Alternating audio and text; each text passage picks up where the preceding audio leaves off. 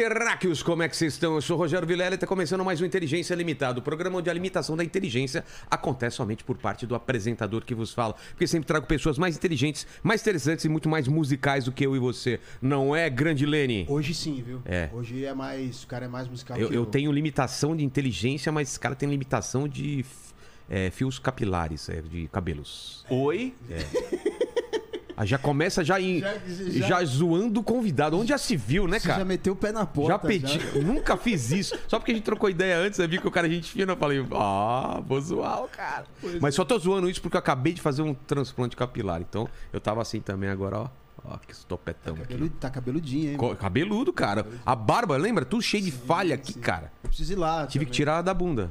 Olha. Mentira, mentira, mentira, mentira. Foi do próprio cabelo. Antes de falar com o Arthur, eu queria que você falasse com o pessoal que tá aí nessa audiência. Hoje a gente vai dar prioridade àquele esquema. Prioridade pro pessoal, nossos membros lá do Telegram. Telegram, exatamente. Porque o Você- cara torna, se torna membro e aí entra pro grupo do Telegram, é isso? Exatamente. Explica aí. É, o cara tem o Telegram, instala lá, só procurar. Várias nosso- vantagens, É, só troca ideia com a vai gente. trocar ideia direto com a gente aqui. Às vezes eu bato um papo, os moderadores lá, o Fábio também tá lá. Então você pode mandar pergunta. É. A Isa Chata tá a lá? Isa Chata tá lá, o Paquitão também tá lá. Né? Então é só mandar pergunta. Mesmo, mesmo esquema do, do chat. É só mandar pergunta, comentário e o jabazão pra gente. pra Fechou. ajudar. Fechou, então. Então quer ajudar a gente, manda um superchat aí pra ajudar. Já Mas hoje as dando perguntas like. vêm do Telegram. Telegram. Exatamente. Fechou? Fechou. Arthur, eu sou um cara muito, muito interesseiro, cara. Sei que você é do ramo da música, e aí eu já vou pedir meu presente inútil. Não sei se tem a ver com música aí. Você trouxe meu presente inútil? Primeiro, muito obrigado por me receber, muito obrigado a todo mundo. Eu trouxe um presente inútil, Vamos cara. ver o que que Mas é. conversando com o Paulo que trabalha comigo, eu falei, cara, tem que ser um inútil, mas que seja útil, cara. E aí a gente tá reformando o escritório lá e a gente não vai mais utilizar essas coisas. Ah, mas dá pra colocar no cenário aqui? Deixa eu ver. Dá, eu acho que dá. Vamos começar. Nossa! Eu trouxe pra você alguns Quadros. quadros. cara, que a gente tinha lá. Que nesse negócio digital, muito artista sobe a música e vai com Deus. Mas precisa de uma capinha. Exato. E, e uma coisa que eu sempre acreditei era que a capa era muito importante. Você tem uma identidade visual foda pra acompanhar. E faltava isso. Então a gente fe... eh, todas essas capas foram desenvolvidas lá dentro da UNRPM. A gente achou tão bacana que a gente fez quadros. Então, nos- Hum. em alguns anos de escritório, a gente teve esses quadrinhos. Então eu trouxe alguns aqui pra Não você. sei se você sabe, o, o, o Lene pode confirmar aí. Fizemos várias capas, né? Exato. Tá aí de DJ1. Hum, teve. Teve uma, aquela do André Moraes. É, do André Moura. Fizemos Moraes, várias. várias, da, da várias, Trama várias. Music Da a gente fez Trama bastante, fez né? bastante, Olha que exatamente. Ah, vamos fazer umas pra UNRPM aí, cara. Demorou. Tô sempre Vamos, precisando de vamos. boas ideias. Olha só. Ó, eu trouxe do Hungria, que começou lá com a gente, virou esse fenômeno, né? Tá pegando aqui, Lene? Tá, né?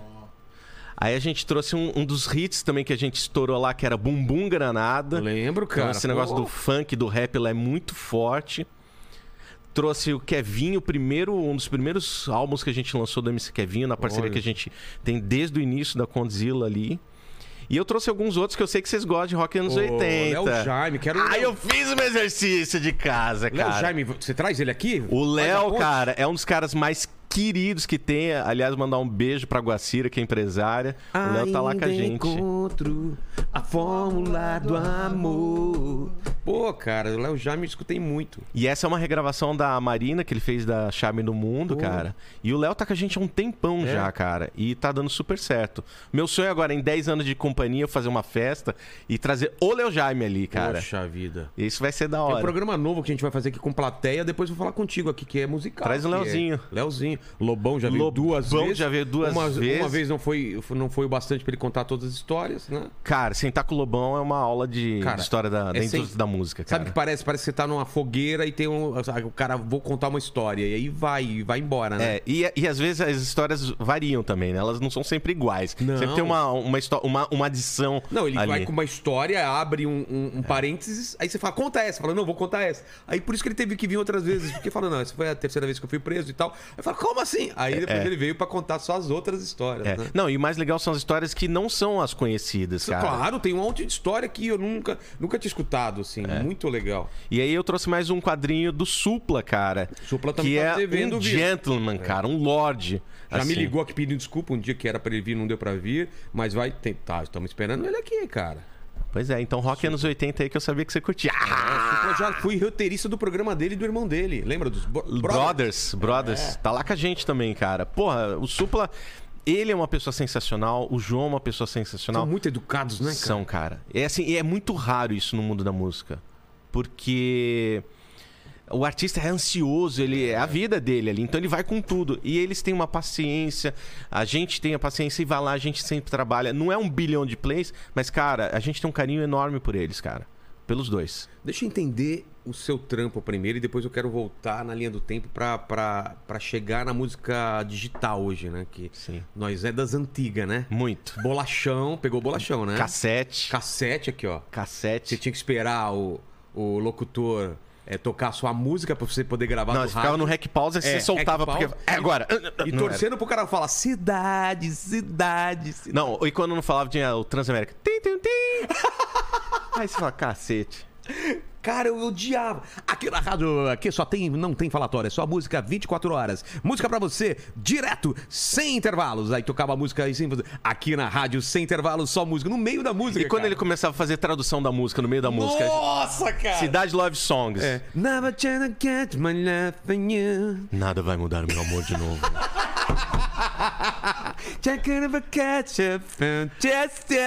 E quando fazia as traduções erradas? I love you too much. Eu te amo, meu tomate. Tinha, cara, os caras que traduziam errado. Traduzia tudo errado. E a gente que entendia um pouquinho de inglês falava, ué, na letra do Fisk não tava escrito Não desse tava jeito, assim. cara. Cara, era noite, né? Era isso aí. Love songs. Cidade, é. love songs. Aí ficava assim. É.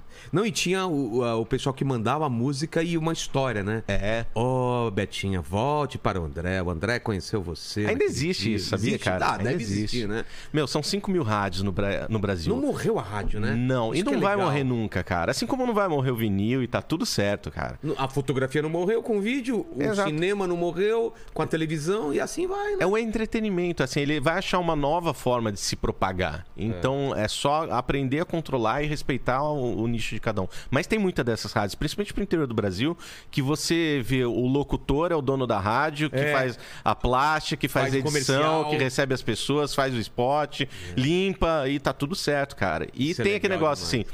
É, os patrocínios das padaria Paulo Félix. as- O melhor pãozinho. E aliás, ontem eu fiquei devendo aí o cafezinho, amanhã eu pago, hein? Aquelas... É- é isso é aí. porque todo mundo se conhece, né? aí. amanhã na praça. Ah, é... Foi como eu comecei nos anos 90, cara. É? Eu montava essas rádios comunitárias. Montava? Como assim? Então, nos anos 90, assim, era, era muito controlado o acesso à música. E eu era um moleque que pirava com música. Eu sempre soube que ia trabalhar com música desde os Você 7 nunca anos, quis ter cara. banda, ou já quis? Então, meus talentos artísticos são muito limitados, cara. eu bato palma até fora de ordem, cara. Fora do ritmo, né? Mas eu não desisti. Eu, gravei disco e É tudo, mesmo? cara. É, Ausentes Generais. Depois procura aí, cara. Ausentes? Generais. Era uma banda de punk rock, cara. Olha só. Bem anos, nove... anos 80, tipo Plebe Hood, bebia nessa É, fonte, teve- cara. Quando eu era moleque, cara, todo mundo queria ter uma banda. Era É. o sonho. Hoje é tu- youtuber, mas antes era, era ter banda, cara. É, hoje nem- ninguém sabe o que é ter banda mais, né? É. Mas eu comecei montando essas rádios porque era o acesso que a gente tinha, cara. Então, é, eu morava em São Caetano na época, e aí um amigo meu montou, ele eh, sabia de eletrônica, montou um transmissorzinho, sentei com ele e falou, cara, vamos fazer a rádio. Isso em E- e Era 96. pirata ou não? Então, a gente prefere chamar de comunitária, Ah, né? Porque entendi. estava na associação de moradores do bairro ali. Então é diferente. Mas o grande lance é que hoje comunitário você fica no 87,5, definido. Ah, é? Mas antes você colocava onde você não tinha uma transmissão. Só que dependendo onde você ficava, você ficava perto de uma emissora com audiência, você pegava uma carona na audiência e não Entendi. podia. Então eu fiz isso por uns três anos da minha vida ali, cara. Pô. Era da hora, cara. Muito bacana. A, a One é, é- RPM, ela é o que exatamente? Vamos lá. A ONRPM é tecnicamente é uma distribuidora digital, ou seja, a gente é, pega a licença, o artista cede uma licença por um tempo determinado para a gente explorar esse conteúdo dentro das plataformas digitais. Então ele vai criar uma conta, tudo de uma forma muito automatizada, cria uma conta, sobe sua música, a gente coloca nas plataformas usa- usando os contratos que a gente tem.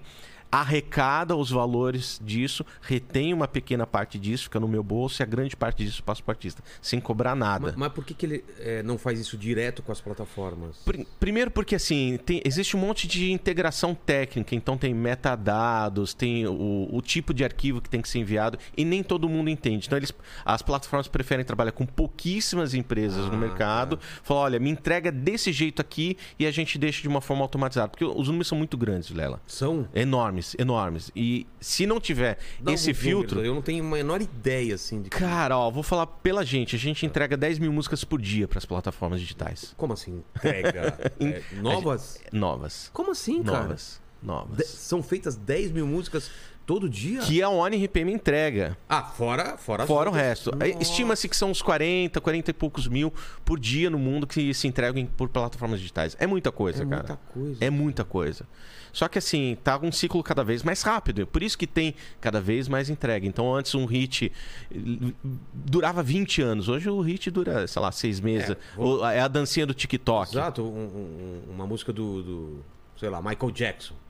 Pô, ficava meses tocando pra caramba. E ainda fica. men- Menos do que ficava naquela Sim, época. mas eu, eu ficava no hit muito tempo. É, assim, é né? porque você também lançava muita pouca coisa. Então as É. gravadoras lançavam, sei lá, é, 100 músicas, 200 músicas por mês, não passava disso. E você tinha poucas gravadoras. O mercado da música era extremamente controlado pelas grandes gravadoras. Então você não conseguia passar por esse funil. E você também tinha a dependência dos meios de comunicação.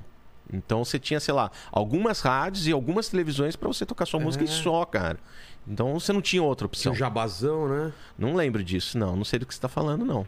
Eu... Lene, Jabá, o que que é um Jabá? O jabá é quando ah, os caras pagam, né? Pra tocar, Pra né? tocar, é. Mas, mas, mas, Arthur, eu queria fazer uma viagem no tempo, cara. Eu não, eu não vou ferrar meus amigos radialistas, não. Você tá louco, cara? Não, mas todo mundo assume aqui, já, já veio bastante gente. eu, eu diria que é verba publicitária direcionada aos spots. Boa, boa, boa, gostei, gostei. É que nem o, o cara que, que trabalha, no- é sensorista de elevador. Não. Ele é piloto de veículo de deslocamento vertical. É isso aí. Caramba, Entendeu? essa eu não sabia, hein? É. É operador de xerox, de copiadora.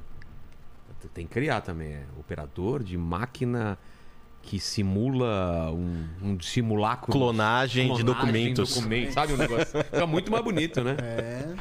O, o- E a gente aqui, o que será que a gente É, então, eu ia falar do, de- do, do- do Paquito. O que que coloca no cargo dele? É. Operador de. Ele Não, podia não. começar a cobrar jabá das pessoas aí, hein? Porra! Aí, ó, cara. E se não tá cobrando já, ele faz por fora? Pois Quer é. vir aqui no Inteligência? Então, Eita! já colocam no bolso. Ah, tinha isso em certos programas do Tinha? passado, né, cara? Ah, tinha, claro. Ouvi falar. Ouvi falar também. Só esqueci. Mas, mas, Arthur, vamos fazer uma viagem no tempo que, por exemplo, o, o Paquito ele não, não é da Não. época de cassete, de, de, de bolachão e tal.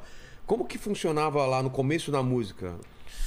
Galera, mas começo o começo mesmo, quando era compacto, aí não sei. É aí... com o começo a gente tá falando, porque a gente pode falar de 1500 da época dos menestréis, né, cara? Então dá pra ir longe. É, mas quando. É, a gente pode falar do começo. Quando se começa a vender pra massa, assim? Como... É, na verdade, a sabe? indústria da música, ela foi revolucionada pelos Beatles, cara. Ah, é? É, começou, assim, já, ela já andava muito bem dentro dos seus anos 30, 40, 50, mas com a explosão dos Beatles foi necessário criar essa nova, moderna indústria da música, porque foi uma explosão Como tão grande. Antes? Antes era uma coisa. Meu, os contratos era qualquer nota, assim, eram qualquer royalty, ninguém lia contrato. Ah, Não que leiam todos hoje, É. né, cara? Mas é, foi precisário, é, foi precisar, precisou criar contratos para proteger os direitos autorais, os direitos artísticos, os direitos fonomecânicos. Que são três coisas separadas que até então a galera não via. Foi preciso criar modelos de estúdios, assim, shows, é, até para proteção das pessoas. Pô, os primeiros shows dos Beatles era loucura, cara. A gente se machucava para entrar no show deles. Então você começou a estruturar é, shows ali de estádios que antes não existiam. Hum, Tem aquele. O, de 66, o show, o show dos Beatles no Shea Stadium, que ligaram som e ninguém ouvia. Eram umas caixinhas minúsculas no estádio caras que transmitiam jogos de beisebol, cara. Nossa! Então a indústria ela realmente ela começou a se profissionalizar nos anos 50, 60 ali. E aí você começa a ter essa grande ascendência das grandes gravadoras. Então você começa a ter a, a Polygram, a Universal vem muito depois disso, mas teve a Warner, teve muitas Aquela delas. famosa lá do, do Elvis que descobriu tanto. RCA, RCA. RCA Victor, que depois era virou a Columbia, que virou a Sony. Então elas sempre foram se adaptando. Então Mas como que era? A, a gravadora, no começo, ela... Ela, é, o, o- Ela fazia todo o processo. Até, ela- até ela. ela olhava e falava: "Porra, você é um cara bacana. Ah, tá. Vou lançar você, levava pra dentro do estúdio, bancava a sessão de gravação, ficava dona daquilo, pagava 1, 2% de royalties pro Ah, cara é? quando pagava e ficava dono de tudo. E o artista ganhava com shows e esse tipo de coisa.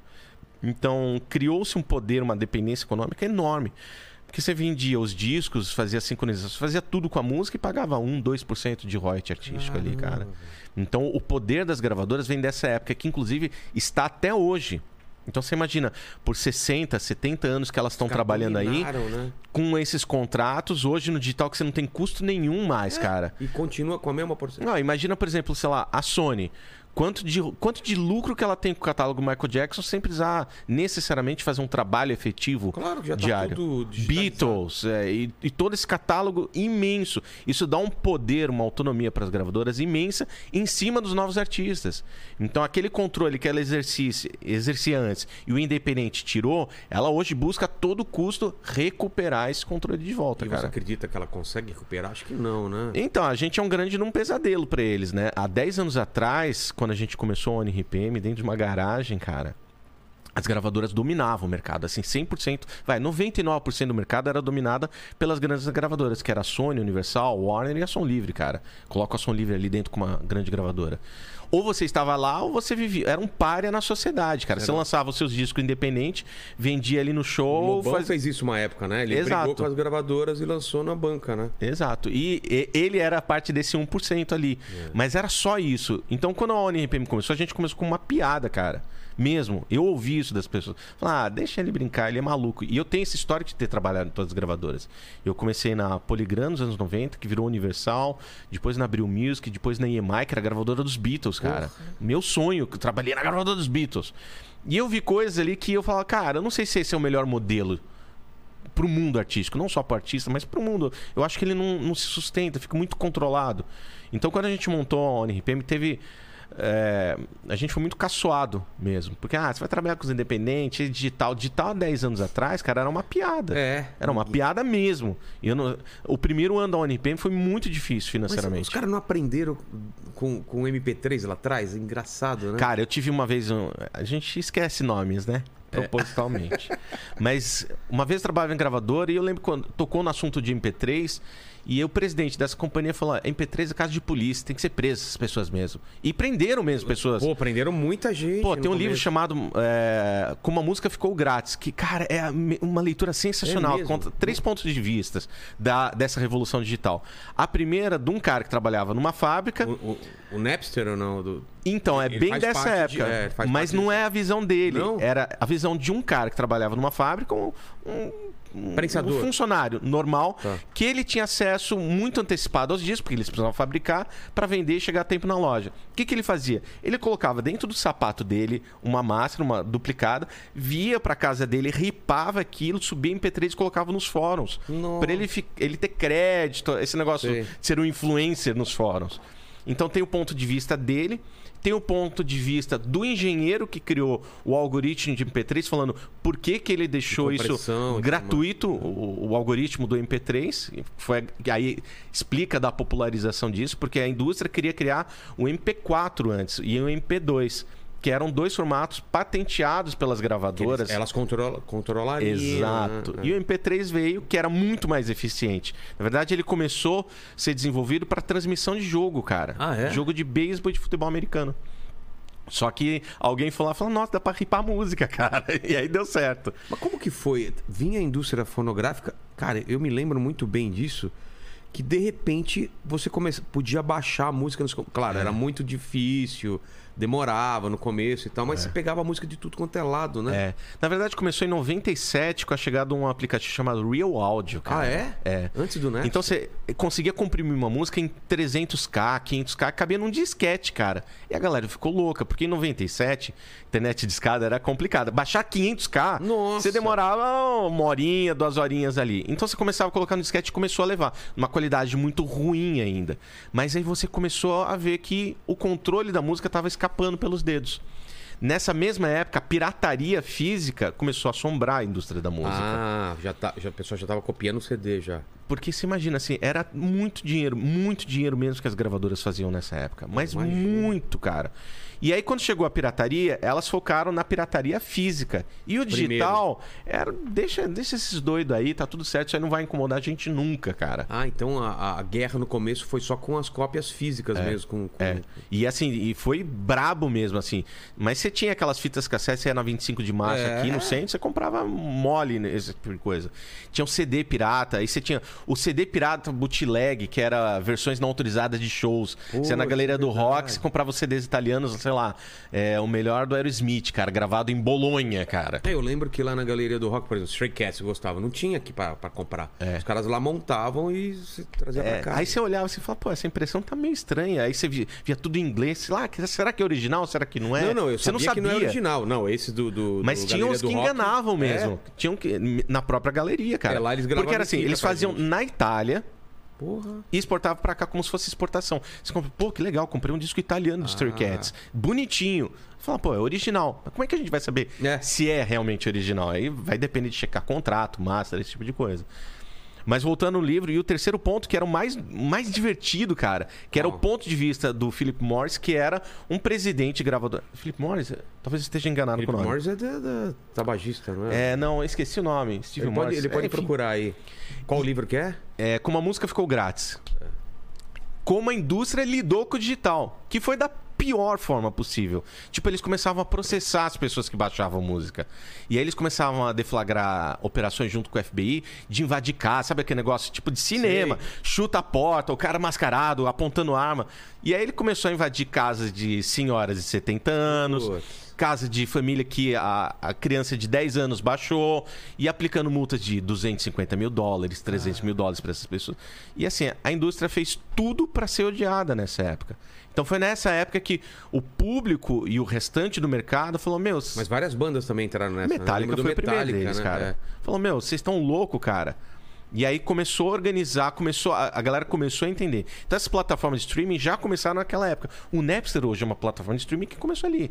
Então você colocava música, só que ninguém sabia como legalizar isso. Porque as gravadoras não tinham nenhum, nenhum- nenhuma porta para conversar. E quando tiveram, foi da pior forma possível. Eu lembro disso.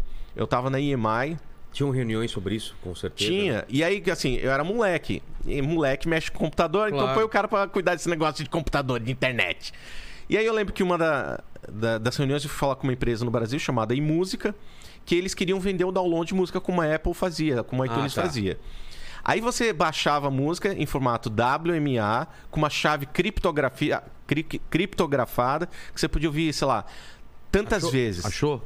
É, o, o, o autor aqui tá como Stephen Rich. É, o Stefan é o que escreveu, mas tem Não, mas os, ele- os três pontos de vista. Os, os pontos de vistas. Mas é muito, muito legal, muito legal. E. E aí, cara, como assim? Você pode baixar, ouvir 20 vezes e, e gravar duas vezes CD, depois não pode mais. E pagava tipo 5 reais. 5 reais na época, Vilela. Porra. Aí fala, meu, esse negócio não vai dar Não certo. vai dar certo, Aí depois eles criaram o Copy Control no CD, que era um aplicativo que na hora de fabricar o CD eles colocavam, quando você colocasse no computador, você não conseguia ripar as músicas. Aí eu falei, nossa, jura, cara? Eu levei acho que dois dias, cara, pra ripar Pra- um disco, É, você acha que. Aí eu falei, meu, seus burros, cara. Vocês Aí querem- foi quando eu realmente comecei a falar: Meu, essa indústria não vai pra nenhum lugar, nenhum lugar. Aí eu saí da EMI, montei a minha própria gravadora, que era a Turbo, montei uma rede de rádios, que era a Que ano Double G, 2005, cara. 2005. Pô, e na Turbo eu era roqueiro, né? Então eu lancei Lipstick, eu era empresário do Ludov, que era uma banda que fez um relativo sucesso no mundo independente, Xamã, Rock Rocket, Granada, um monte de banda da hora. Só que eu descobri que eu não precisava de, da grande mídia. Eu comecei a criar uma audiência para essas artistas no digital. Porque antes, qual é o modelo anterior? É Você tinha ter que tocar na mídia, rádio, é tocar cara. na Você tinha rádio. que tocar na rádio. E assim, se eu tocava na rádio, estava morto. Não ia pra televisão, também estava morto. Não ia na grande imprensa, estava morto. Eu falei, cara, eu não tenho grana para fazer isso. Então eu fui num outro modelo independente, na margem da sociedade.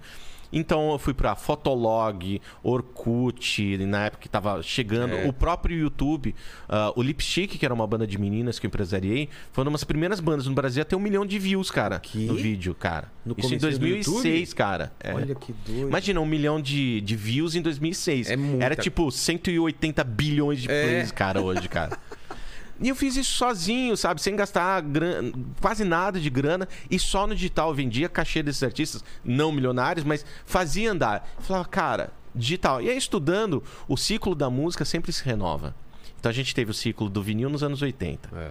A gente teve o ciclo do CD nos anos 90. Nos anos 2000, qual foi o ciclo que a gente teve? Da pirataria, cara. É verdade. E a pirataria, tanto física como digital. Eu falava, cara, são Mas a de pi- 10, 10 A anos esse ciclo. pirataria, ela, ela tem esse lado ruim pra, pra, pra indústria da música, mas tem um lado bom de. É, como chama? É de você espalhar De a música. propagar. De propagar a música. Você tem contato com. Você não compraria 100 CDs e de repente você Então, mas baixa. por que, que existia a pirataria? Porque você eh, cercava o direito de você poder comprar um, É. um disco na época, sei lá, 20 e tantos anos atrás, já custava 20 reais, cara. Era, não, era caro, cara. Se, tipo, você dava de presente de Natal pra sua É. pa- seu pai e sua mãe ali. Falava, nossa, você me deu um disco, Não, cara. não dava pra você imaginar, quem, quem vive hoje, não dá pra você imaginar, vou comprar 10 CDs no mês, não é? Não era assim. Então, você imagina então E por que, que as gravadoras ficaram tão É. ricas, cara. Agora você imagina o que a galera escuta hoje, o que quiser, É. quantas vezes quiser. Naquela época você não tinha essa. essa... É, e hoje você quer escutar o que você quer na hora que você quer. É. Então, chegou essa revolução. E eu, eu percebi que isso ia acontecer nessa época da pirataria. Eu falei, cara, a galera quer ouvir o que eles quiserem. E quem determina os valores não é mais a indústria. Exato. É o público. Ponto final. Ele tá pagando pirataria porque é o que ele tá disposto a pagar. Eu não tô defendendo pirata nem Não, nada. Por que, a Mas, Netflix assim, ganhou, encheu o cu de grana? Porque eles colocaram um valor justo que a pessoa fala, é. É mais fácil do que ficar baixando o filme É. e tal. Eu tenho esse catálogo enorme, vou passar, pagar essa grana por Se eu não me engano, acho que lá por 2013 o salário mínimo era 180 reais, um negócio assim, cara. Como é que você vai pedir pra uma pessoa que ganha 180 reais gastar 15 É. num disco? Aí o cara ia lá no pirata e pagava um. E tá tudo certo. E o cara só queria ouvir a música. Ele não quer ferrar com o artista nem nada disso. Então a indústria, ela se mudou. Eu previ isso, mas assim, fui chamado de louco por quase todo mundo, cara. Quase todo Não, todo mundo, vai. Até família, caralho. É mesmo? É, Não é fácil, não. Trabalhar com música não é fácil, cara. E aí eu falava, pô, vamos. Mas você abre a gravadora, não usa a grande mídia, ainda não tava rolando o eletrônico ainda, o, a- o digital. Já rolava o digital. rolava? A gente fazia Em um que- negócio com, com as bandas muito legal. Tinha o Trama Virtual na época, cara. Lembro, lembro. Que era um streaming, cara. É verdade. Você fazia um download. E aí tinha um sistema. O, o Ludov fez isso muito bem. Que era fazer o download em troca de um e-mail, cara. E você cria um banco de dados, newsletter. E-mail valia muito. A comunicação era por e-mail. Não existia mensagem instantânea naquela época, cara. Mal, mal tinha o Orkut ali que falava um pouquinho. Então você, a gente começou a trabalhar o digital dessa forma. A galera baixava o MP3. A gente, eu lembro que eu fazia dos meus artistas um CD-ROM para entregar de press kit para as pessoas. A galera achava o máximo um CD-ROM, cara. Enchia HDs com, só de música. Assim, É. por exemplo, é. Assim, não existia pendrive, não existia nada disso. E tava tudo certo. Mas eu sabia que era uma questão de tempo da tecnologia alcançar e entregar uma nova ferramenta ali. Eu falava, cara, vai dar certo. Então, em 2010, foi quando eu parei com a Turbo, parei com a Double D, que era uma rede de rádio que eu tinha montado com, com outro sócio ali. Falei, cara, é outro mundo aqui. E eu comecei a estudar. Em 2011, eu fui fazer o gerenciamento da loja de música da Claro, fazer, escolher os destaques, o que, que vai ser Sei. destacado aqui. E lá foi que me bateu um negócio, Vilela, que eu falei: tá aí. A galera só dava destaque pra Lady Gaga, Lua Santana, essas coisas, esses figurões. E na época tinha um blog que eu adorava, cara, que era o Não Salvo. Claro. Aí eu olhava, pô, eu, pô, abraço Cidoso, cara.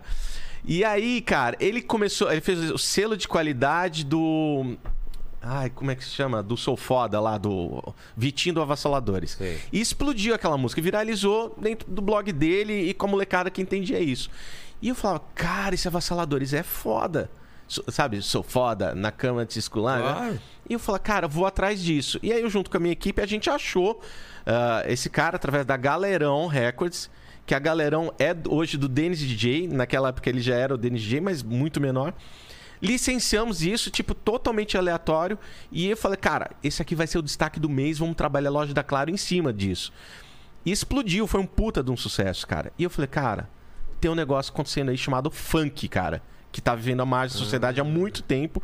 E tem muito mais. Quando você eu cutuquei lá o Avassaladores, e assim, talvez as pessoas lá não tenham recebido muito bem essa minha ideia.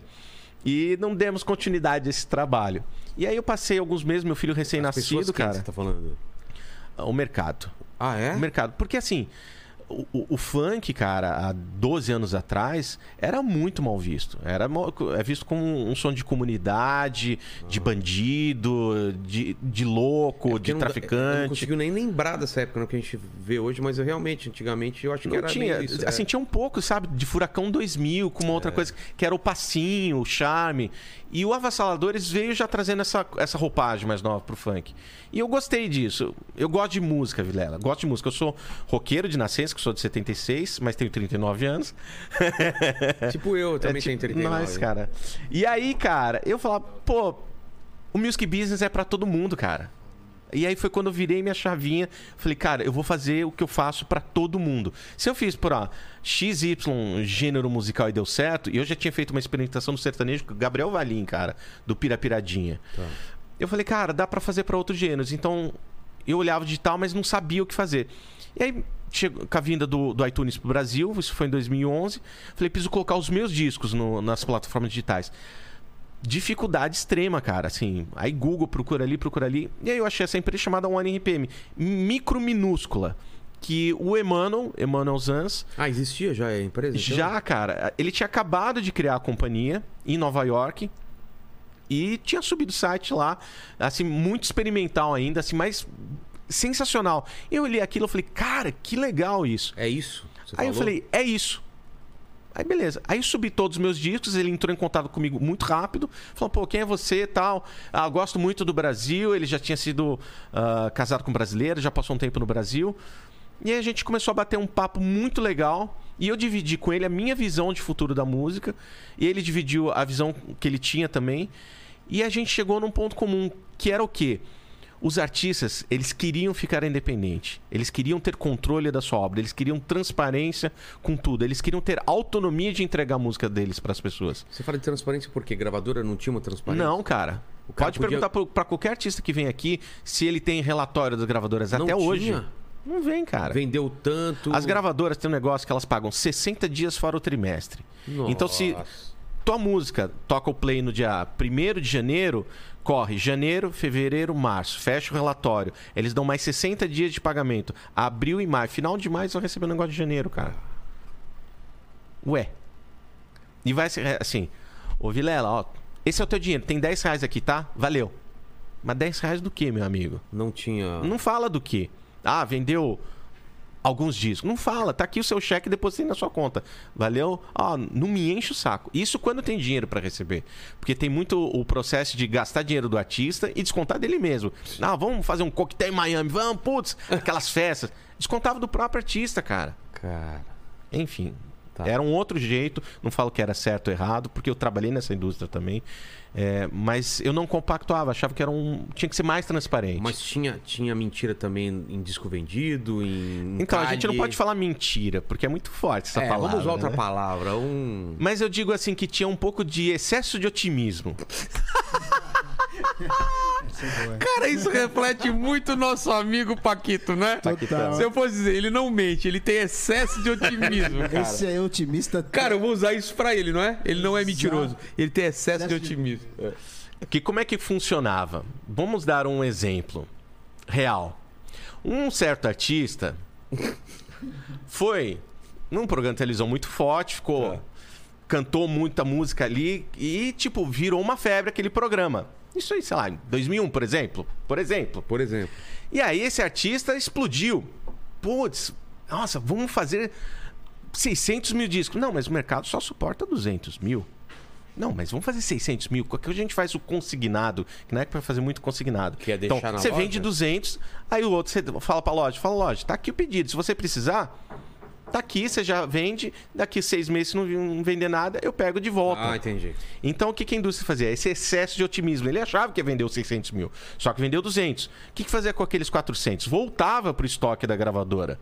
E aí é o que a gente tava falando aqui em off. Depois vai em quebra isso aí. Eles quebravam esse disco. mas não era- Quebrava literalmente? não, eles faziam aquele risquinho. Você lembra aqueles disquinhos que você ia na Americanas, que Carrefour pagava por um real, É, um e cinquenta? Só que ele tinha um risquinho do lado, como se tivesse quebradinho. Sei. Aquilo chamava quebra. Ele quebrou aqueles 400 mil discos que voltaram e vendeu de novo para a indústria. Caramba. Então, assim, não, não tinha mentira. Mas tinha esse excesso de eles achavam que ia Mas não vender. ia. Esses 400 mil não ia dinheiro de porcentagem pro artista. Não, infelizmente não, porque foi quebrado. Ah, Então não tinha royalty. caralho. Então a indústria tinha essa manipulação do mercado porque ela controlava o mercado. Você tinha as vendas concentradas em poucos compradores. Era lojas americanas, Carrefour, os atacados que compravam e se eles não comprassem o disco não era um sucesso. Então se você precisasse de 10 discos, eu te mandava seus 10 mais 90. Então eu te mandei 100 discos, qualquer coisa você me devolve ali. E tava tudo certo, cara. Entendi. Din- ne- Nessa época, CD era dinheiro vivo, cara. Porque valia muito dinheiro. E depois o negócio foi por água abaixo, cara. Então, assim, eu acho que assim, a indústria aprendeu com o resultado dela, com, com essas dores do, da pirataria, passou 10 anos apanhando e agora ela tá de novo tentando tomar controle de novo. A ONRPM é o maior pesadelo das gravadoras, cara. E eu falo isso com propriedade, porque você não tem ideia de quanto eu sofro, meu, mais de 200 Mas funcionários que, vocês a gente são tem sofrem. dela? Por causa da transparência? Cara, você tem a gravadora que tem o seu modo de ser que não mudou muita Que coisa. é um gigante. Aí você tem a ONRPM que entrega o mesmo resultado, ou às vezes muito maior. Hoje a ONRPM é maior do que a Universal, é maior do que a Sony no Brasil. O quê? Cara, isso é. Eu acordo todo dia, eu vim com o Paulo conversando no Uber. Falei, cara, como é que que a gente conseguiu? Mas a gente conseguiu e continua conquistando isso. A gente se mantém, sabe? A ONRPM revela muito mais artistas do que as próprias gravadoras. Pô, te trouxe um monte de quadrinho de gente Exato. que. Hungria Hip Hop estourou com a gente. Pablo Vittar estourou com a gente.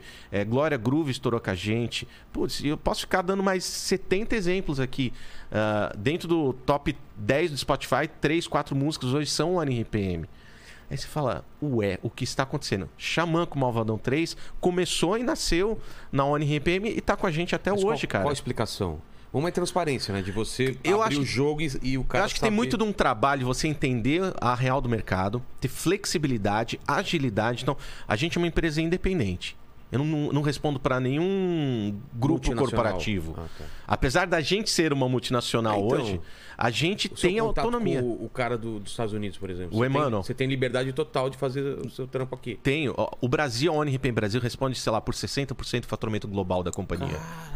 Mas a gente está em hoje mais de 30 territórios. A gente está na África. em Kiev também, eu tava vendo. A Kiev, gente tem Moscou. Kiev, duas pessoas em Kiev. Ainda tem? Ainda tem, cara. Os caras não saíram de lá? Não, por incrível que Sério? Estão trabalhando lá. Um beijo ali na. Cara. Os caras ficaram lá. E tem gente na, na Rússia também que não concorda com esse negócio da guerra. E assim, a gente mudou, assim, o nome não é mais ONRPM Rússia, é ONRPM Leste Europeu. Até para realmente dar esse apoio e também não abandonar os artistas que estão lá que não estão concordando com e isso, eles cara. não têm nada a ver com o Putin, né, cara? Coitados, cara. Complicado. Então, é... Estão, então, em quantos lugares? Ah, eu me perco. Antes era 26, agora 30. Ma- Mais ou menos 30. Mas na, na América Latina, Brasil e Estados Unidos, a gente realmente está fazendo um ótimo trabalho. Na Rússia também a gente está fazendo um Estar ótimo num trabalho. lugar significa que você conhe... cada Existe um lugar- escritório com pessoas trabalhando ali. e, e descobrindo gente, conversando com gente do Sim. local. Ah, que legal. Então, por exemplo, aqui no Brasil, a gente tem. São quase 20 pessoas de AIR, que são aquelas pessoas que vão descobrir artistas e trazer para a companhia. Que é a AIR? É o Artistic Repertório, que vai descobrir talentos e trazer para a companhia. É tem duas formas. Falar, Puta, escutei um som aqui, olha esse cara. É. Tem duas formas do artista entrar na ONRPM. A primeira é que qualquer um, e tá feito convite para vocês aqui. Entrem Quem no tá site da Quem ONRPM. tá assistindo aqui, o site a gente coloca o link né, na, na descrição. E aí, o que, que ele faz? Entra no... Ele se cadastra, ele verifica que ele é ele, pra gente ter a certeza que não tá tendo a pirataria digital, que é muito comum também. Também. Aí o cara faz o cadastro dele, sobe as músicas, cadastro direitinho, entrega o ISRC, entrega as obras, tudo de letra, sobe o áudio, capa. A gente coloca nas plataformas e eu não cobro um centavo por isso, Vilela. Essa também é um, é um negócio que fala, ué, Ué, então, então, ué. Eu não cobro nada, eu eu trabalho tenho de graça pro cara inicialmente. o, o, Lene tem a Patmos. Vocês estão na- nas plataformas? Estamos, estamos. Mas se você fosse colocar pela One RPM, você não ia cobrar dele alguma coisa? Eu vou cobrar. Mas Então- fala aí, você já pôs na RPM? Já. Ah, Então, mas- garoto. Mas, qual a diferença? Eu ganho no resultado. Como assim? Quando o dinheiro volta das plataformas, eu pego uma pequena parte daquilo e ponho no meu bolso. Mas volta como? Isso que eu não entendo. Então, o play, Quando eu tô escutando uma música da Patmos, é... ela é remunerada. Todo play é remunerado. É? Seja você usuário pago, que você paga a assinatura, assinatura. ou usuário gratuito que você ouve a propaganda. Tá, e o meu é pago. Então, Então, o seu pago, o seu play vale mais do que o cara que não paga, que tem, assina... que tem só a propaganda. Entendi. Mas todos eles rentabilizam Então, de mas, alguma exemplo, forma. eles veem tudo que eu ouvi e aí vão pagar uma porcentagem, sei lá qual é o cálculo, o algoritmo. Cada plataforma tem a sua regra de repasse ali, mas Ah. todas elas pagam de alguma forma pelo play. Mas, São micro centavos. mas é play. que eu ia falar. É, é, se escutam mais ele, ele vai ganhar mais dinheiro. Exato, exato. Por isso que hoje a briga é pela audiência. Então lembra que eu estava te falando dos ciclos? É. A gente teve o ciclo da pirataria nos anos 2000. Nos anos 10, 2010 a 2020, a gente passou pelo ciclo do streaming, onde veio YouTube, Spotify, Deezer, Apple, todas essas plataformas lindas e maravilhosas. O streaming veio e revolucionou de novo a indústria da música. Mas sabe que eu- vou falar de fora e você me fala de dentro como que é. O que é doido hoje em dia é que é por música. E antigamente você comprava o CD, escutava o CD e era o, o- o disco mais Você vendido. ouvia o álbum, na É, o verdade. álbum, exatamente. É. Eu gosto de falar álbum, a galera fala CD, DVD. É, álbum, sempre foi álbum. É álbum, é álbum, exatamente. É, que até contava uma história, às vezes. O, o- o álbum tinha uma história. é, congelava um momento daquela banda. Hoje em dia, as pessoas escutam. Ai, desculpa. Escutam. Deixa eu abrir aqui pra vocês. Escutam música, né? É um, é um arquivo. Exato. Então, é, a remuneração não é por álbum, é por música, É sempre por canção. por canção. Por canção. Isso é uma coisa nova, né? Então, e o legal agora é que não é só uma canção. Você hoje, nesse negócio dos ciclos, iniciou um novo ciclo em 2020, com a pandemia, inclusive, mas que a gente já esperava, que era o ciclo da audiência. Como assim? Então, o que importa hoje dentro dessa indústria é o processo da audiência. Você fala com 10 mil pessoas, 20 mil pessoas, você já pode cantar, meu amigo. Ah, mas eu não canto bem. Não tem problema, não. Vamos fazer não, um entendi. aqui. Peraí, eu não entendi. É, se o cara tem uma base, é, hoje, se né, o cara, cara? tem uma base de fãs, é mais importante do entendi. que simplesmente ele ter talento. é. N- Não vamos julgar ninguém. A gente é a indústria do entretenimento, tá? Eu vou entregar uma música e se você gosta dela, tá tudo certo. Eu não vou ju- fazer julgamento artístico. A sua parte não é julgar se aquilo é bom ou ruim, é só se tem público Vou te dar um exemplo, cara. aquilo. A Juliette. Sei. Quem que era a Juliette antes de Big Brother? Não era uma Exato. cantora, não era uma artista musical. Foi, teve uma exposição assim astronômica, uma pessoa é, é, assim, quem já teve oportunidade de estar com ela, vê que é uma pessoa do bem, cara, sabe, Total, boa mesmo. total. E canta legal. E pô, lançou e foi um baita de um sucesso nas plataformas. Ah, E deu tudo certo. Então, a gente tá vendo esse novo ciclo da audiência, cara. que doido, cara. E assim, quem prestar De atenção de- nisso. Tem demanda, tem gente que tem demanda e é só fazer. Exato. O produto que ela fizer. Cara, tu pode ser um artista musical amanhã, cara. Não, não serei, mas eu até tive banda, mas eu, eu dando um exemplo. Aqui a gente tem, sei lá, um milhão e. Teve banda? Já, já Eu tive. gosto disso, hein? Você sabe dessa história, Lene? Os vendidos? Tem música gravada? Eu- Tem, tem. eu- Está na ONRPM? Não, não. Não tá digital? Não. Você, é, eu lembro Lembra dos vendidos? é, eu lembro. Eram quatro caras de história em quadrinhos, a gente fazia músicas engraçadas sobre, sobre histórias em quadrinhos, assim, sobre super-heróis, essas coisas. Mas, por exemplo, é, a diferença só é que eu vou usar o meu espaço pra divulgar também a Exato. minha música. Né? Você é um veículo de mídia aqui hoje. É, com certeza. Por que, que você não vira uma gravadora agora? Mas gravadora significa eu ter um selo. É. Porque eu vou virar uma editora. É. É, uma, uma gravadora é a mesma coisa, é verdade. Eu publicar minhas paradas. Inteligência Limitada Records. Por que não? É. Ah, não tem música, não tem problema. Eu vou te ceder 10 músicas aqui do meu catálogo, ou 20 músicas que você vai escolher, que tem a cara do programa. Então, a gente falou de Léo Jaime, Lobão, Paulo Ricardo, tá tudo dentro da NPM. Coloco essas músicas num álbum, uma coletânea digital. Playlist do Subo. Inteligência Limitada. Inteligência Limitada, as melhores, volume 1. Igual tinha a 7 da Pan, Lembra? vai a mesma Cara, coisa. eu lembro dessas paradas. Eu Irmão, lembro, cara, comprar irmão, tô te falando aqui, vou- a gente vai fazer grana aqui nesse Fechou, negócio. fechou. E até o final do ano a gente ideia, faz hein? festa de Fechei, final de ano fechou. aqui. Já gostei Para de dar risada, que você não tá nessa conversa ainda, tá? Olha ele, ele sorrisão, né? Ai, eu vou colocar minha banda aqui. Aqui, ó, calma. Chegou ontem que É, já ela já, né? Aí tem um negócio legal que a gente criou também dentro dessa transparência que os artistas amam, um negócio chamado Royalty Share. Então assim, vamos fazer uma coletânea Eu aqui. vi você falando disso, cara. O cara que divulga a, a pessoa, ele pode ter uma parte do É, negócio. é. Sabe disso? Não, o artista ele é? vai receber uma parte dele, você recebe a sua, eu recebo a minha e tá tudo certo. Só que direto da cabeça, imediato, cara. Ele não precisa nem passar por você, ele não, decide a porcentagem. não, na hora que, sei lá, as plataformas digitais me mandam lá 100 dinheiros, eu vou pegar 30 dinheiros e coloco no meu bolso. Esse é o meu padrão de negócio. Coloco 30% no meu bolso. Esse é o saudável. Os outros 70 dinheiros vira 100% de novo. É. Quanto você quer? 50% disso aí e 50% pro artista? É, então tá bom. Todo mundo ganha, cara. É. E o play, o valor do que você vai receber é só desse álbum. E você protege a obra do artista do outro lado. Se o, o usuário for ouvir o álbum do Supla, o dinheiro vai direto pro Supla. Se ele ouvir o play do teu álbum, vem pra você e pra Ah, ele, cara. Do- É, o digital possibilita esse tipo de coisa, de você ter controle por música, por álbum, o que você quiser, por artista. Vou te contar uma coisa muito doida que aconteceu no começo Cara, da é uma- é uma revolução absurda, cara. Não, é tão absurda que a gente recebeu uma vez uma notificação extrajudicial. O que que é uma notificação extrajudicial? Nada mais é do que uma carta escrita por um, um jurídico ali, um pouco mais dura, pedindo algumas coisas. Tá. Então não é uma ação, não é nada.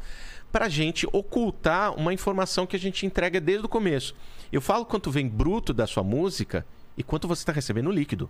Então, ó, as plataformas mandaram 100 dinheiros. Eu tô te entregando 70 dinheiros. Ó, isso aqui é da sua música nesse país, nesse período. E quiseram que vocês quiseram Que a gente fazer- ocultasse o valor bruto e entregar só o líquido. Algum artista pediu isso? Não.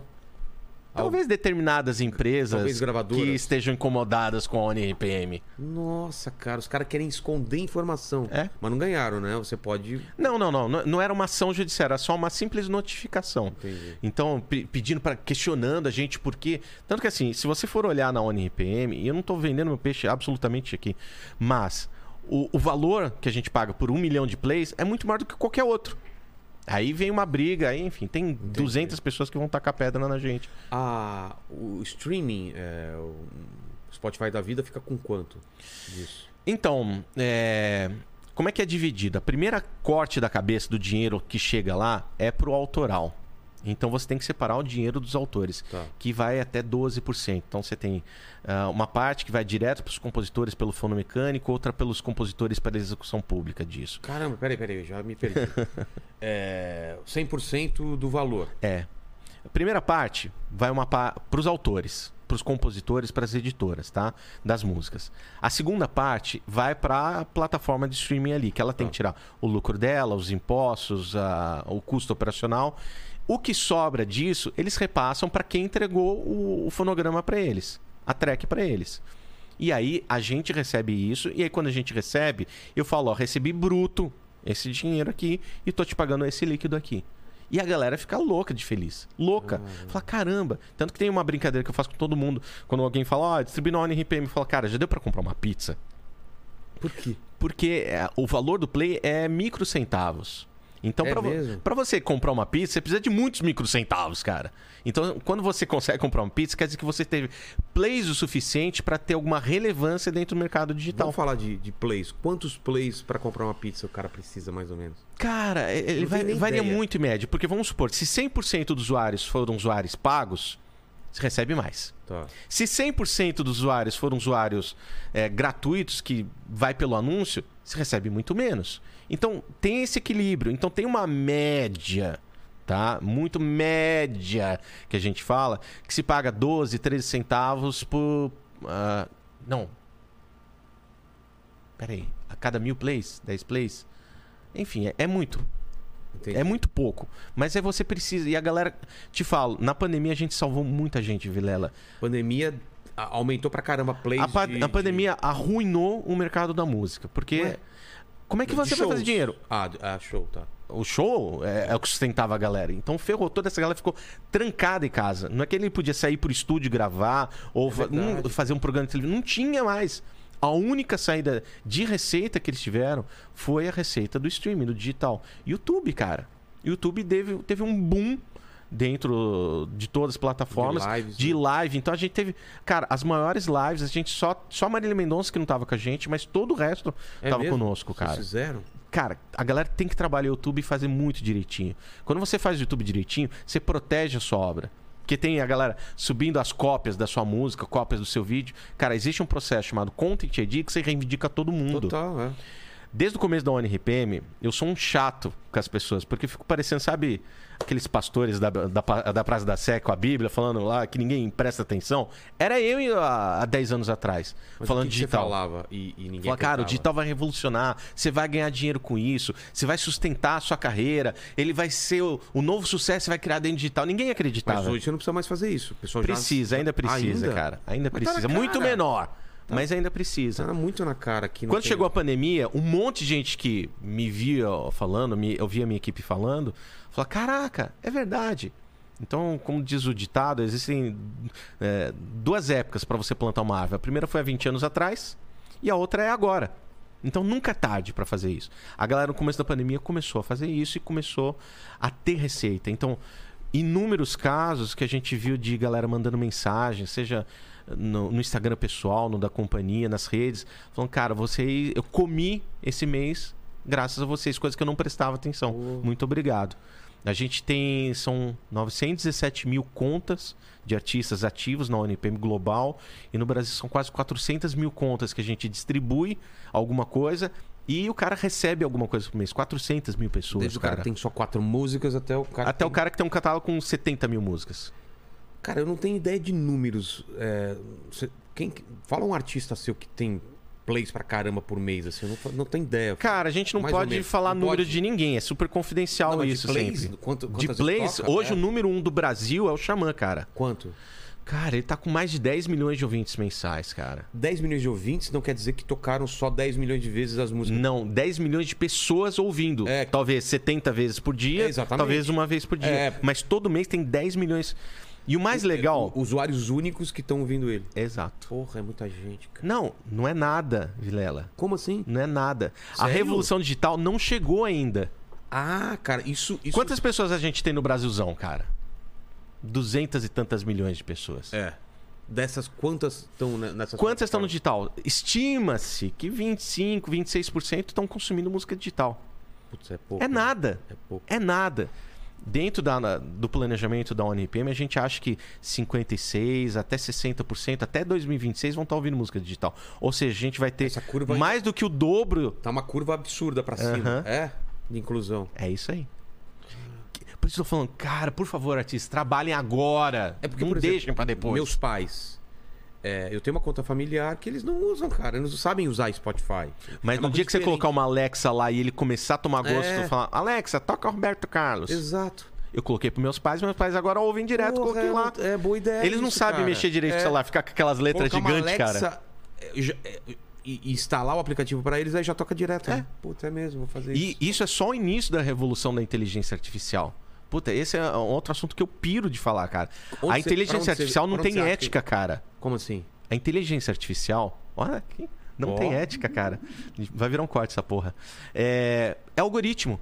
É, ela não, Ela vai ver o que não você gosta é e vai certo, te o que é entregar. errado. Ela não É. vai ver se o cara torce pro mesmo time que você, gosta é da mesma coisa que você. Se é negro, se é branco. Fala, não, cruzando aqui, você vai gostar dessas aqui. Cara, ah, e então tá funciona bom. essa merda, cara. Funciona. Ah, o YouTube é uma coisa absurda, né? O como ele te sugere coisas pelo. A gente administra por mês 15 bilhões de views no YouTube com a nossa network, cara. 15 bilhões. 15 bilhões. Então você imagina o tanto de, de machine learning, de big data que a gente tem ali para entender o que vai acontecer com o mercado. Então a gente tem uma visão muito antecedente do próprio mercado com, com o tanto de coisa que a gente tem lá. Vamos falar do funk, cara, que você falou lá quando tinha preconceito e hoje, porra, domina.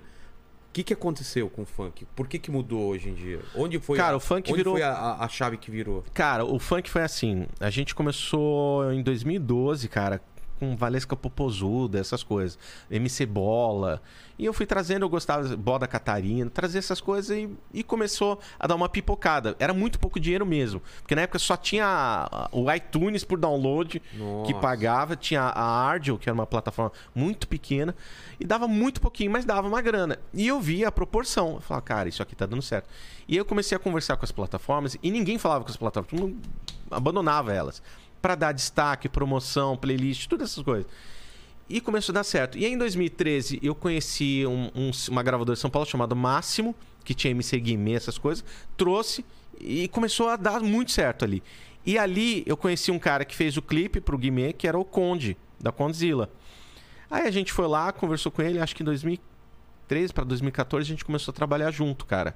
E aí, cara, foi onde foi realmente o boom do funk. Porque a gente pegou tanta gente do funk, e tem esse negócio no YouTube, quando você sobe uma música, você sai reivindicando tudo de música. Então, ele, pelo content, ele disse reivindica tudo de áudio.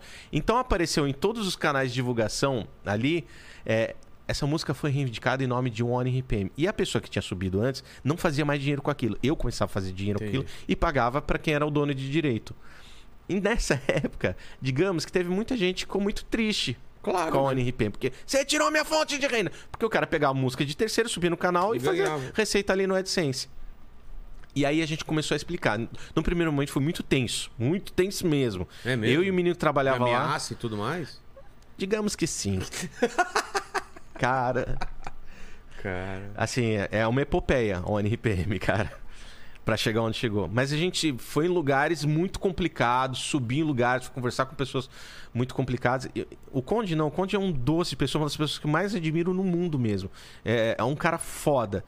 E a gente conseguiu organizar o funk que nunca teve a chance. Imagina, ninguém de música, as gravadoras nunca abraçariam funk.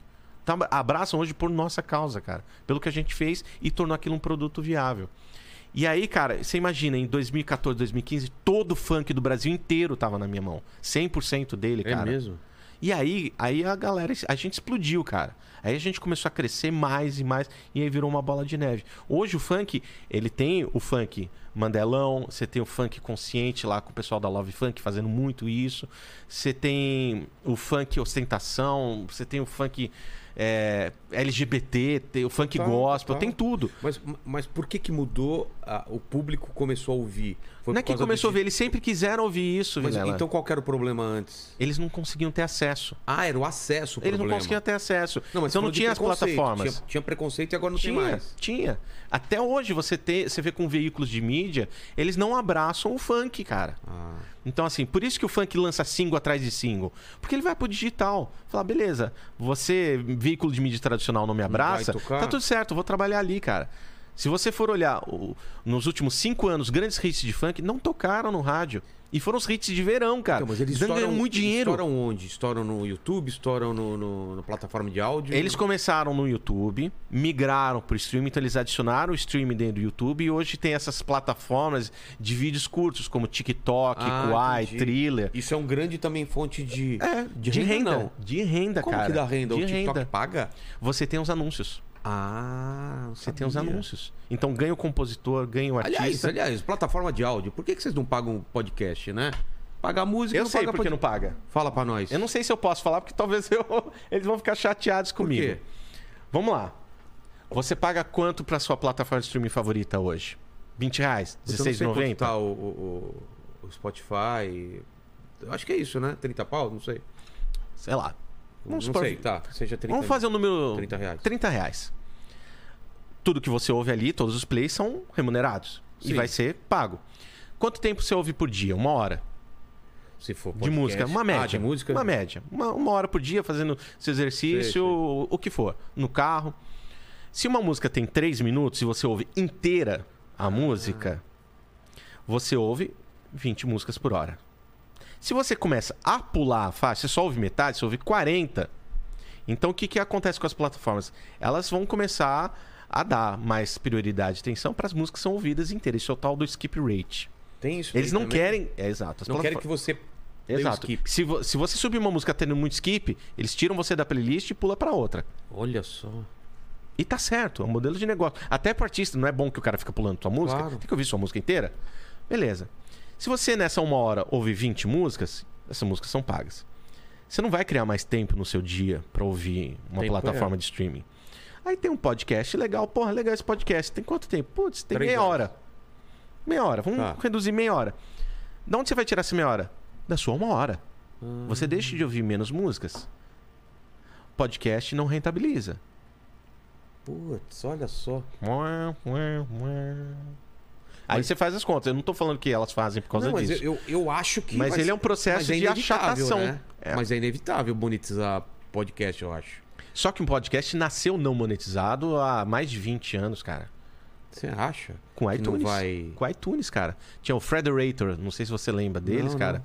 Que faziam um podcast de, de vídeos curtos de animação, sei lá, em 2001, cara. É, o que estão fazendo hoje é, é os caras ter exclusivo, né? É. Pega o seu podcast, paga uma grana mensal e, tipo, não, não remunera por play. E mas- se você for ver, quem são que estão fazendo esse podcast exclusivo? São as plataformas de streaming. Mas peraí, se é, É. exclusivo e eu não pago, por que, que eu tenho que pagar minha mensalidade? É uma pergunta que fica no ar. Deu nó aqui. Não, não entendi. Se é... Se, por que, que você paga uma plataforma para ouvir podcast que é gratuito? Que não tem remuneração?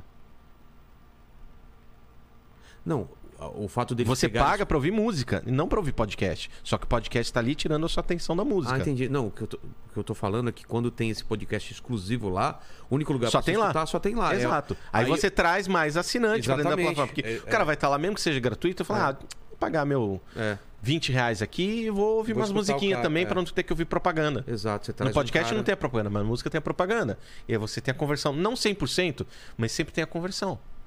Assim como o YouTube também tem isso. YouTube Premium é, uma mara- é a oitava maravilha do mundo se assumir com as propagandas, cara. Cara, eu... Eu depois que assinei o Prime... eu não consigo voltar, cara. É muito Exato, bom. Dá exato. download e tudo mais. Exa- Cara, e, e o mais legal é que, por exemplo, o YouTube, ele não é só pra música. Por exemplo, o ONPM, apesar da gente ter esse DNA Mas de é engraçado música... que o YouTube não era forte em música e de repente ficou em- forte em música, né? é, e ele tem o YouTube Music, que é, É. a plataforma de streaming deles, que é conectada com Mas o que não vídeo. pegou ainda, né? Tá- Pegou, tá- cara. pegou- Tá forte pra É caramba. mesmo? Pra caramba. Porque quando você paga o YouTube Premium, Não, tenho. você leva o Music junto. Não, mas eu tenho Music, mas eu escuto pelo YouTube. Eu não, eu não abro um aplicativo YouTube Music que tem. Experimenta abrir o aplicativo, você vai ver que Qual vai ter um monte de feature diferente. É Então, mesmo? exemplo, você pode baixar, você pode buscar letra. A propaganda gratuita que tá fazendo no YouTube aí, né? É, mesmo? É isso aí. Pô, vou experimentar. então. E elas estão todo dia, uma brigando com a outra. É um ciúme foda ali. Então, quando a gente vai lançar um produto, uma quer dar destaque, uma quer fazer uma coisa com o artista, artista faz com uma e não faz com a outra.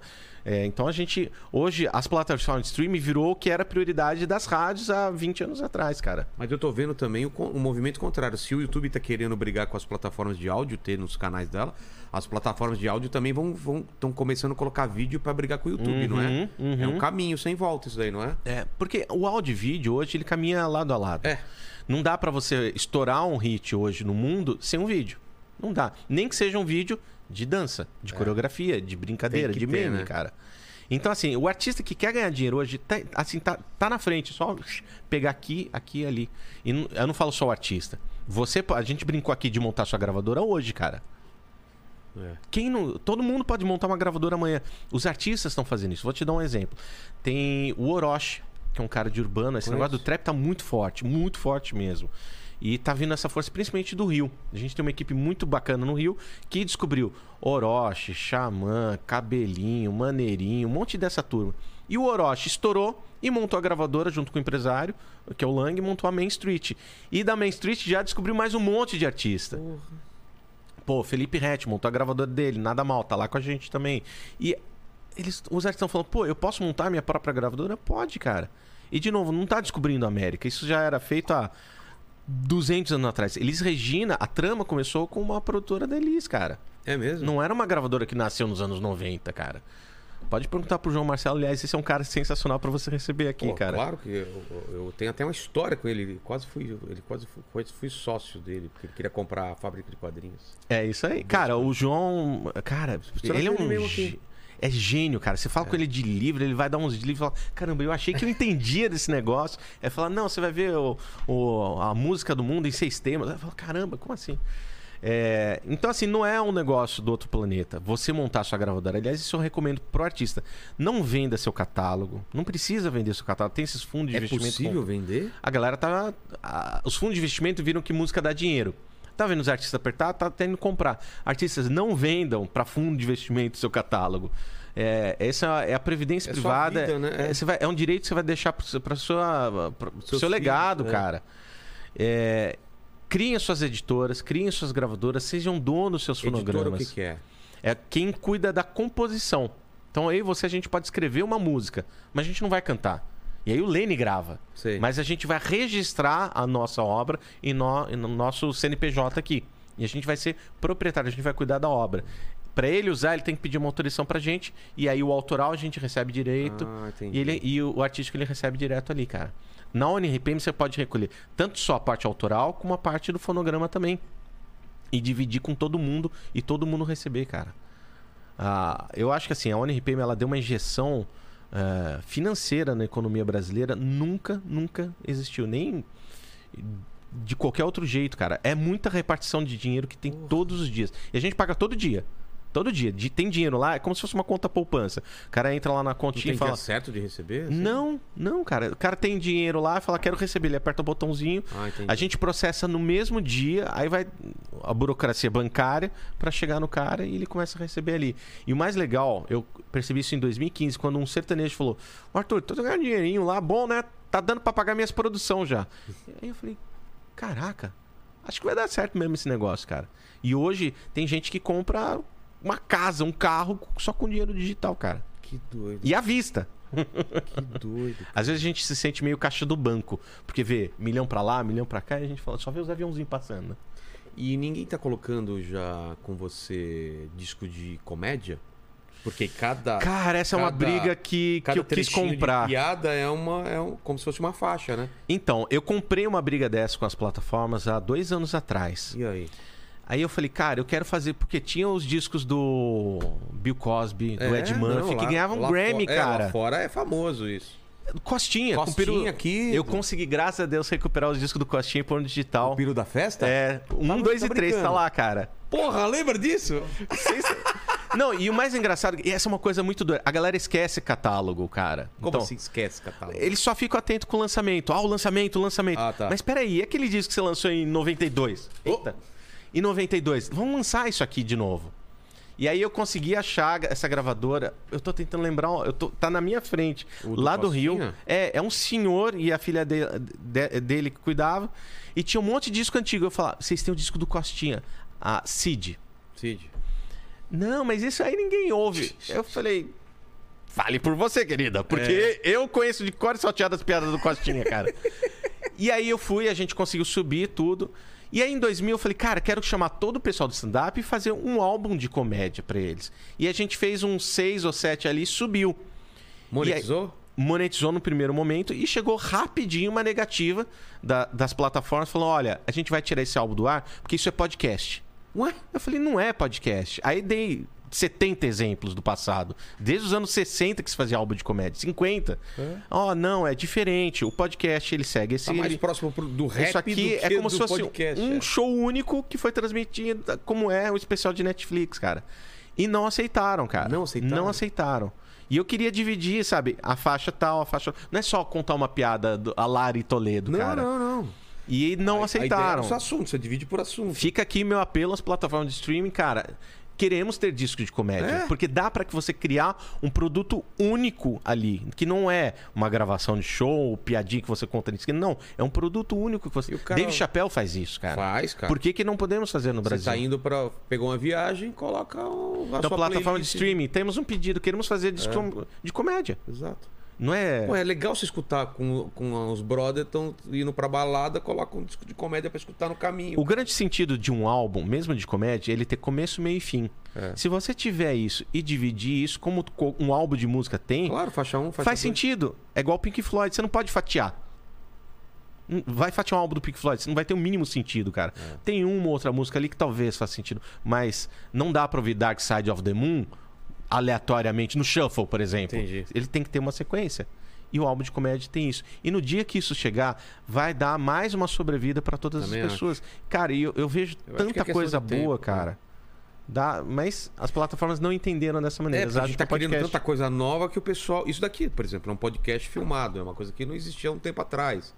O podcast era áudio só, agora é, filmado. Então, assim, é uma, é, uma, é uma junção de várias coisas, né? É, na verdade, é um talk show que sempre existiu na televisão num novo É. formato. A MTV, o YouTube é tipo uma MTV do passado? Exato. Lembra da MTV? Exato. Você queria assistir. Antes disso, teve o nova? Trip, cara. Clipe Trip! Com o. Beto Rivera e o Capivara. Capivara. Só os velhos lembram desse negócio, Jeans, cara. Jeans Tarka, Aroche Baronson, bem direita. Como chamava lá o. Falei pra ele que. Eu falei um dia que veio um convidado aqui que a gente precisa. É o Mr. Sun. Mr. Mr. Sun, cara. Cara, eu queria muito trazer ele aqui, cara. Imagina a Pô, eu tenho o zap dele, te passo, Tem? Quero, cara. quero trazer. Pô, antes disso teve a Fábrica do Som na Cultura, lá com o Kid Vinil, Tadeu Jungle também, que apresentava Porra. música. Tadeu Django eu também quero trazer Então, tu- por isso que eu falei antes, a- o streaming é só uma evolução É. de, de mostrar a música, cara. Então, assim, vai de novo ter outra é, revolução dentro do mercado de entretenimento, que é o processo da audiência. O artista que controla a sua audiência lança a música que for. A gente deu o exemplo da Juliette, Luísa Sonza, o Whindersson Nunes, e mais um monte de gente que tem audiência e você fala, cara, vou cantar. Você tem autotune hoje, até eu canto bem com autotune, cara. É. E qual é o caminho? O que, que você vê de mudança daqui pra frente? A gente tá indo pra onde? Eu vejo uma pressão muito grande das gravadoras querendo retomar o controle, cara. E isso é um negócio que a gente tem que ficar muito atento mercado. Não falo que é nem certo nem errado, mas elas estão muito preocupadas com, com essa dispersão do poder. Então, o One RPM para eles é um pesadelo. O que, que eles fizeram? Todas essas gravadoras, eles montaram a sua própria One RPM. Então, a, a Sony tem a empresinha deles, que é a Orcha, a Warner tem a DA, a Universal tem a dela, a Sony, tem a, de, a Sony Live tem a dela. Para quê? Porque eles não podem fazer o mesmo modelo de trabalho que eu tenho. Então eles criaram modelos concorrentes, mas dentro da mesma casa. Entendi. Então no final eles querem voltar a ter controle do mercado, que aí você tem o famoso market share. É isso que eles querem de volta. Então eu vejo uma tendência para isso acontecer, uma pressão muito forte e assim, e como dá dinheiro, estão vindo adiantamentos bilionários que não fazem o mínimo sentido. Então eu vejo isso. O outro sentido que eu vejo é cada vez mais acelerado o processo de consumo da música. Então, quando você faz um lançamento, é, você já tem que estar com o próximo engatilhado, pronto e planejado ali. Não dá para você esperar o resultado. Mas também não dá para você lançar a música na sexta-feira e no sábado falar, putz, foi um fracasso. Calma, dá um tempinho, dá umas duas, três semanas para ver se engata. E depois você vem com outro e trabalha. Entendi. Então, é, eu vejo também o processo do business, da educação, muito necessário. As pessoas, elas começaram a ganhar dinheiro com a música. Quando elas começam a ganhar- dinheiro com a música, vem a comodidade. Então, ah, não quero saber o que que é ISRC, não quero saber o que é planejamento de marketing, Que é não quero saber.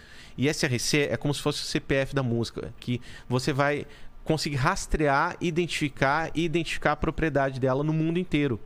Então a galera, um monte de gente não, não se preocupa em tirar o ISRC da sua música. Pô, é um negócio super simples. Ah, o outro é, pô, lança um projeto, uma música com antecedência, faz um planejamento básico. Pô, se você vai lançar música na sexta, não sobe nas plataformas na quinta, cara. Sobe um mês antes. Coloca a data, ó, vai subir nessa data e eu quero fazer isso, vou fazer essas campanhas. E não só encher o saco de, da sua distribuidora, da ONRPM, de quero playlist. O que, que é quero playlist? Então, porque hoje se você tá numa playlist, você ganha muitos milhões de plays. E a galera fica lá, lançou e aí fica torrando Enchendo a nossa saco. paciência. Ô, me põe numa playlist, ou me põe numa playlist. Cara, não é só pôr numa playlist, eu coloco na playlist no momento errado, na hora errada, na música errada, na playlist errada, eu mato o artista com o algoritmo, cara. Tal. Então vamos supor, Que eu tenho uma, o skip, né? uma vai playlist, exato, uma playlist de um milhão de pessoas, de sertanejo. e Eu coloco uma pessoa que é funknejo, mas o cara acha que é sertanejo, vai ter rejeição. Então vai ter uma, o skip Vai gigantesco. vir aquilo lá e o cara pula só Exato. E aí ele vai recomendar para todos os usuários que já ouviram esse cara antes, não recomendar mais, vai tirar essa música do ar. Entendi. E aí você anda para trás.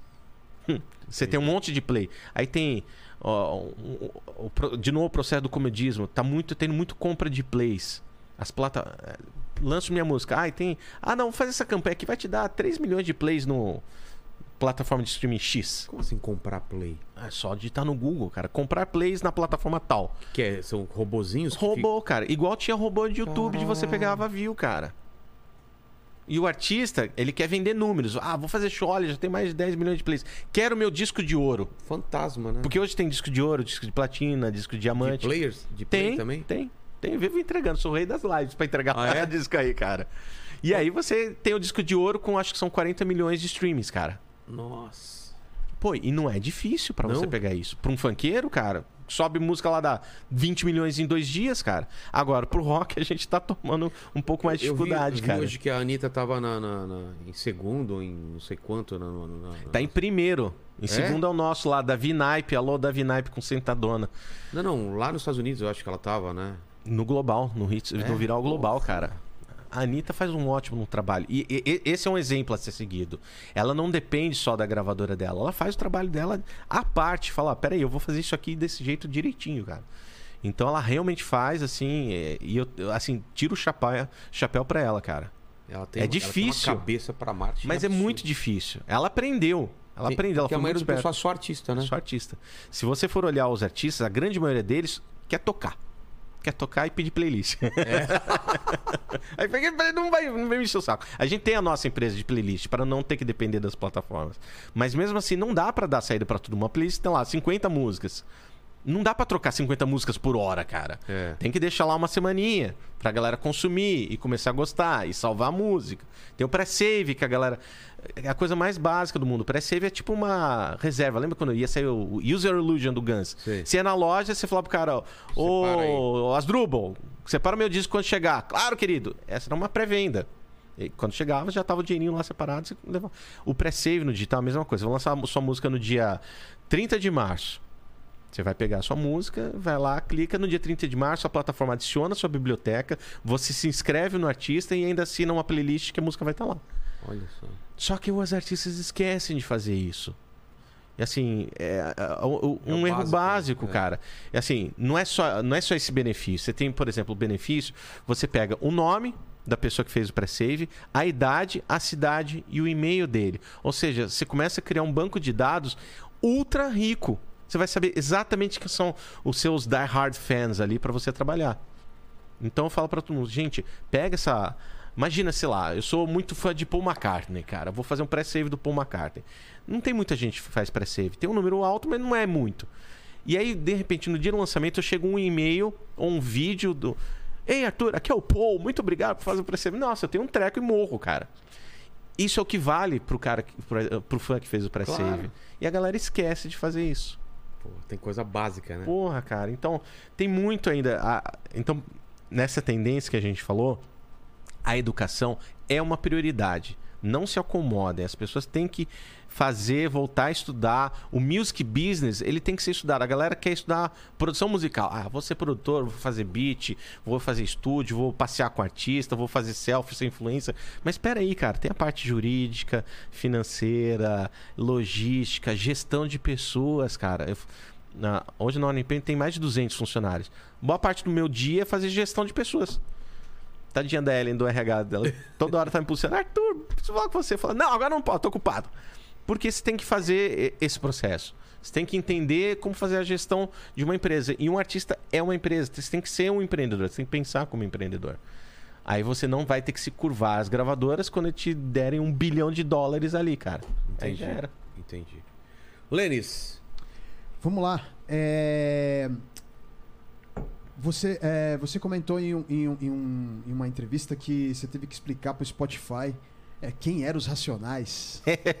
não, veja bem, não é que daqui eram os racionais. Não, não precisa explicar pra ninguém. Isso aí é, é aqueles thumb só pra É. chamar views, né, cara? e vamos colocar o mesmo aqui também, né? Jesus. Bom, Racionais tá com a gente há muito tempo. É, to- o começo da vida digital deles foi com a gente em 2013, tá com a gente até agora. Se tudo der certo esse ano, vem um produto novo deles.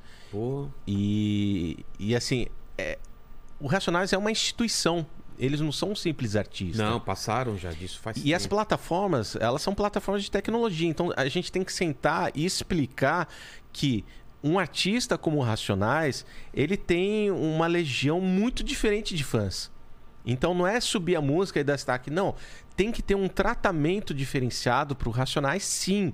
Você tem que fazer uma ação diferenciada com o Racionais. Você tem que explicar para todo esse público ah, o valor que é ter um Racionais dentro do seu catálogo. Então, quando veio Cores e Valores em 2014 ou 2015, se eu me engano, era o primeiro álbum deles em 13 anos, cara.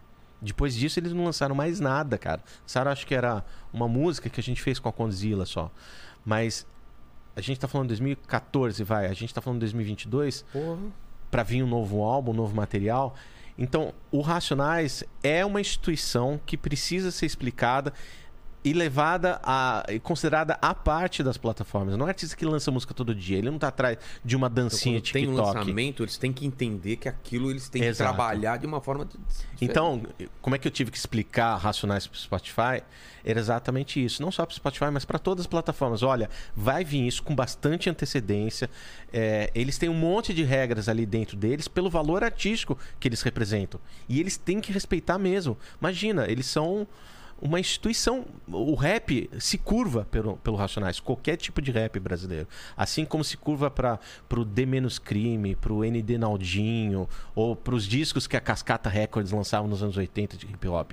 Então tem que explicar para esse pessoal novo do digital quem que são essas pessoas, assim como tem que explicar quando chega um disco novo de Léo Jaime. Fala, cara, não é uma bandinha que tá aqui fazendo dança eh, e coreografia, cara. Então, se eu, eu- amo a música, Vilela, de um jeito que você não tem ideia. Eu cresci ouvindo música. é, eu sabia que ia trabalhar com música desde os 7 anos de idade, quando eu ganhei uma fita cassete do Rich, cara. Do? O, o Rich, Menina É? Veneno. O voo de coração que tinha. Veneno. Cara, e assim, eu me apaixonei por aquilo de um nível. Pô, Hit, eu quero trazer aqui também, cara. Pô, o Rich tá conosco, eu acho, também, É? cara. É, é que é tanto artista que eu me esqueço ali. Às vezes eu vou lembrando de um, de outro. Mas eu sabia e, e eu prometi pra mim mesmo nunca, nunca, nunca enganar os artistas, cara. Vira e mexe tem alguém tacando pedra na gente de artista. Mas Falando o quê? ah, ah, vocês não me pagam, vocês me roubam. Mas sempre tem uma explicação, que às vezes a pessoa não tem a paciência de ouvir a explicação. E são pouquíssimos isolados casos que tem. Mas com o tamanho que a gente tem, não tem como não, não tomar umas pedradas. Mas eu faço questão de que todas as pessoas que trabalham comigo sejam apaixonadas pela música como, a gen- como eu sou. Ah, como a gente é. A gente tem um respeito pela música. Se o cara tem 4 mil plays, cara, eu vou tratar pela, com a mesma educação que eu trato o cara de 4 milhões de plays diários, sabe? A questão é que não dá pra ouvir tudo e atender todo mundo, cara. Então a gente perde algumas pessoas no meio do caminho, às vezes as pessoas ficam chateadas. Mas, por exemplo, todas as pessoas que trabalham comigo, quase todas, cara, ou tiveram banda, ou produziram, ou já sofreram na mão dessa grande indústria. Eu sofri na mão da indústria. Eu tenho disco em determinada gravadora, até hoje que eu não vi um relatório. Eu tô há anos pedindo. Fala, cara, meu disco que eu lancei aí há 10 anos atrás, pelo amor de Deus, me, me dá um relatório ou me devolve o contrato para lançar aqui. Não consigo isso. Eu acho isso um desrespeito. Não vai mudar. E não fala assim pelas pessoas que estão trabalhando lá. As pessoas que trabalham nas gravadoras são incríveis, mesmo. Eu posso falar por quase todas elas que eu conheço essas pessoas são maravilhosas. Só que é uma política global de guideline, ó, a empresa trabalha desse jeito. É em Londres, em Miami, no Brasil, em Uganda, na Austrália. E vai ser desse jeito. Porque eles precisam ter o controle do mercado global. Quando você tem o controle do mercado, você pode definir os preços. É. Então, a- por isso que a ONRPM é um pesadelo. Eu tenho uma participação tão grande dentro das plataformas que elas sentam e conversam comigo e negociam comigo com o mesmo poder que uma gravadora tem. Então eu tiro o poder dela de negociação dentro de um, um novo contrato que vai ter com alguma plataforma. Entendi. Hoje em dia, você falou naquele começo, quando você começava a derrubar ou dividir os direitos da- da- da- das músicas. Hoje em dia vocês continuam fazendo isso? Uhum. Sim. Porque se o cara usa 3 segundos ou 3 minutos é a mesma coisa? É a não sei- mesma coisa. De- Depende da regra. Como é Você tem regra? diversas regras, por exemplo, no YouTube. Tá. Você fala pro YouTube, ó, essa música aqui ou esse conteúdo de vídeo, não precisa ser só áudio não. Ah, só é? vídeo já serve. Tá. Eu posso fazer uma varredura de todas as cópias ali. E aí a gente combina, fala, o que, que você quer? Você quer que eu reivindique 100% do conteúdo? Você quer que eu deixe o cara fazer? Você quer que eu não reivindique? Você quer que eu bloqueie? O que, que você quer que faça? E aí o sistema do YouTube vai trabalhar e vai fazer essa reivindicação automática. Pode dividir a grana, pode bloquear É. e pode Que pegar. nem, por exemplo, teve uma época que as gravadoras elas bloqueavam cópia. Você É. não conseguia usar a cópia de ninguém. Nem querendo pagar. Hoje, por exemplo, dentro do Facebook, acho que é 19 segundos que você consegue usar das grandes gravadoras. Mais do que isso, ele derruba o seu vídeo, cara.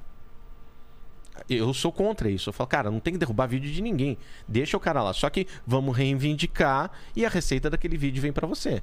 Claro que se você tem um vídeo de duas horas e você usa três segundos de uma música, é injusto. É, então, eu acho justo pra Então, caramba. aí o que, que a gente tem um departamento lá que recebe essas solicitações. Fala, oi, tudo bem, eu tenho um vídeo de duas horas aqui. Eu usei 10 segundos da sua música e perdi duas horas do meu vídeo de monetização, cara. Ia ter X receita. Ah, então vai lá, a gente fala com o artista. Artista, você libera? Se o artista liberar, sim, porque pela regra o artista pode, Pode não fa- liberar. falar, não, não É, quero, quero que libera, tudo. não, É. cara. A gente não toma essa decisão do sim ou não. É sempre o artista. Entendi. Mas se o artista liberar, tá tudo certo. Então tem muito. A gente tem essas networks dentro do YouTube lá dentro. Tenho de música e eu tenho uma só de entretenimento. Que eu tenho vlogueiros, eu tenho pessoal de podcast que a gente põe conteúdos lá. E o que a gente fala? O que for conteúdo da ONRPM já tá auto- automa- automaticamente liberado ali. Porque o artista ele recebe por um outro lado, Ah, junto. tá. Tá aqui dentro de casa e o outro tá dentro de casa e todo mundo ganha ali, cara. Entendi. E acaba dando certo. Mas é, é muito duro, muito sofrido. Às vezes você vê o cara lá, pô, gastou um mês pra fazer um vídeo de 18 minutos, incrível. E por 30 segundos lá ali tomou uma notificação, não é strike, e ele não pôde fazer. Sei lá, ele investiu 60 mil reais pra fazer um vídeo, cara. Sei lá, de uma viagem que ele queria fazer pra lua. É. Fudeu, cara. Isso que eu acho devia ter uma, uma, uma regra nas plataformas de já pela porcentagem que ela ocupa no vídeo. né? Exato, exato. Aí vai do artista. E É. a grande maioria dos artistas fala: não, eu quero meu dinheiro, cara.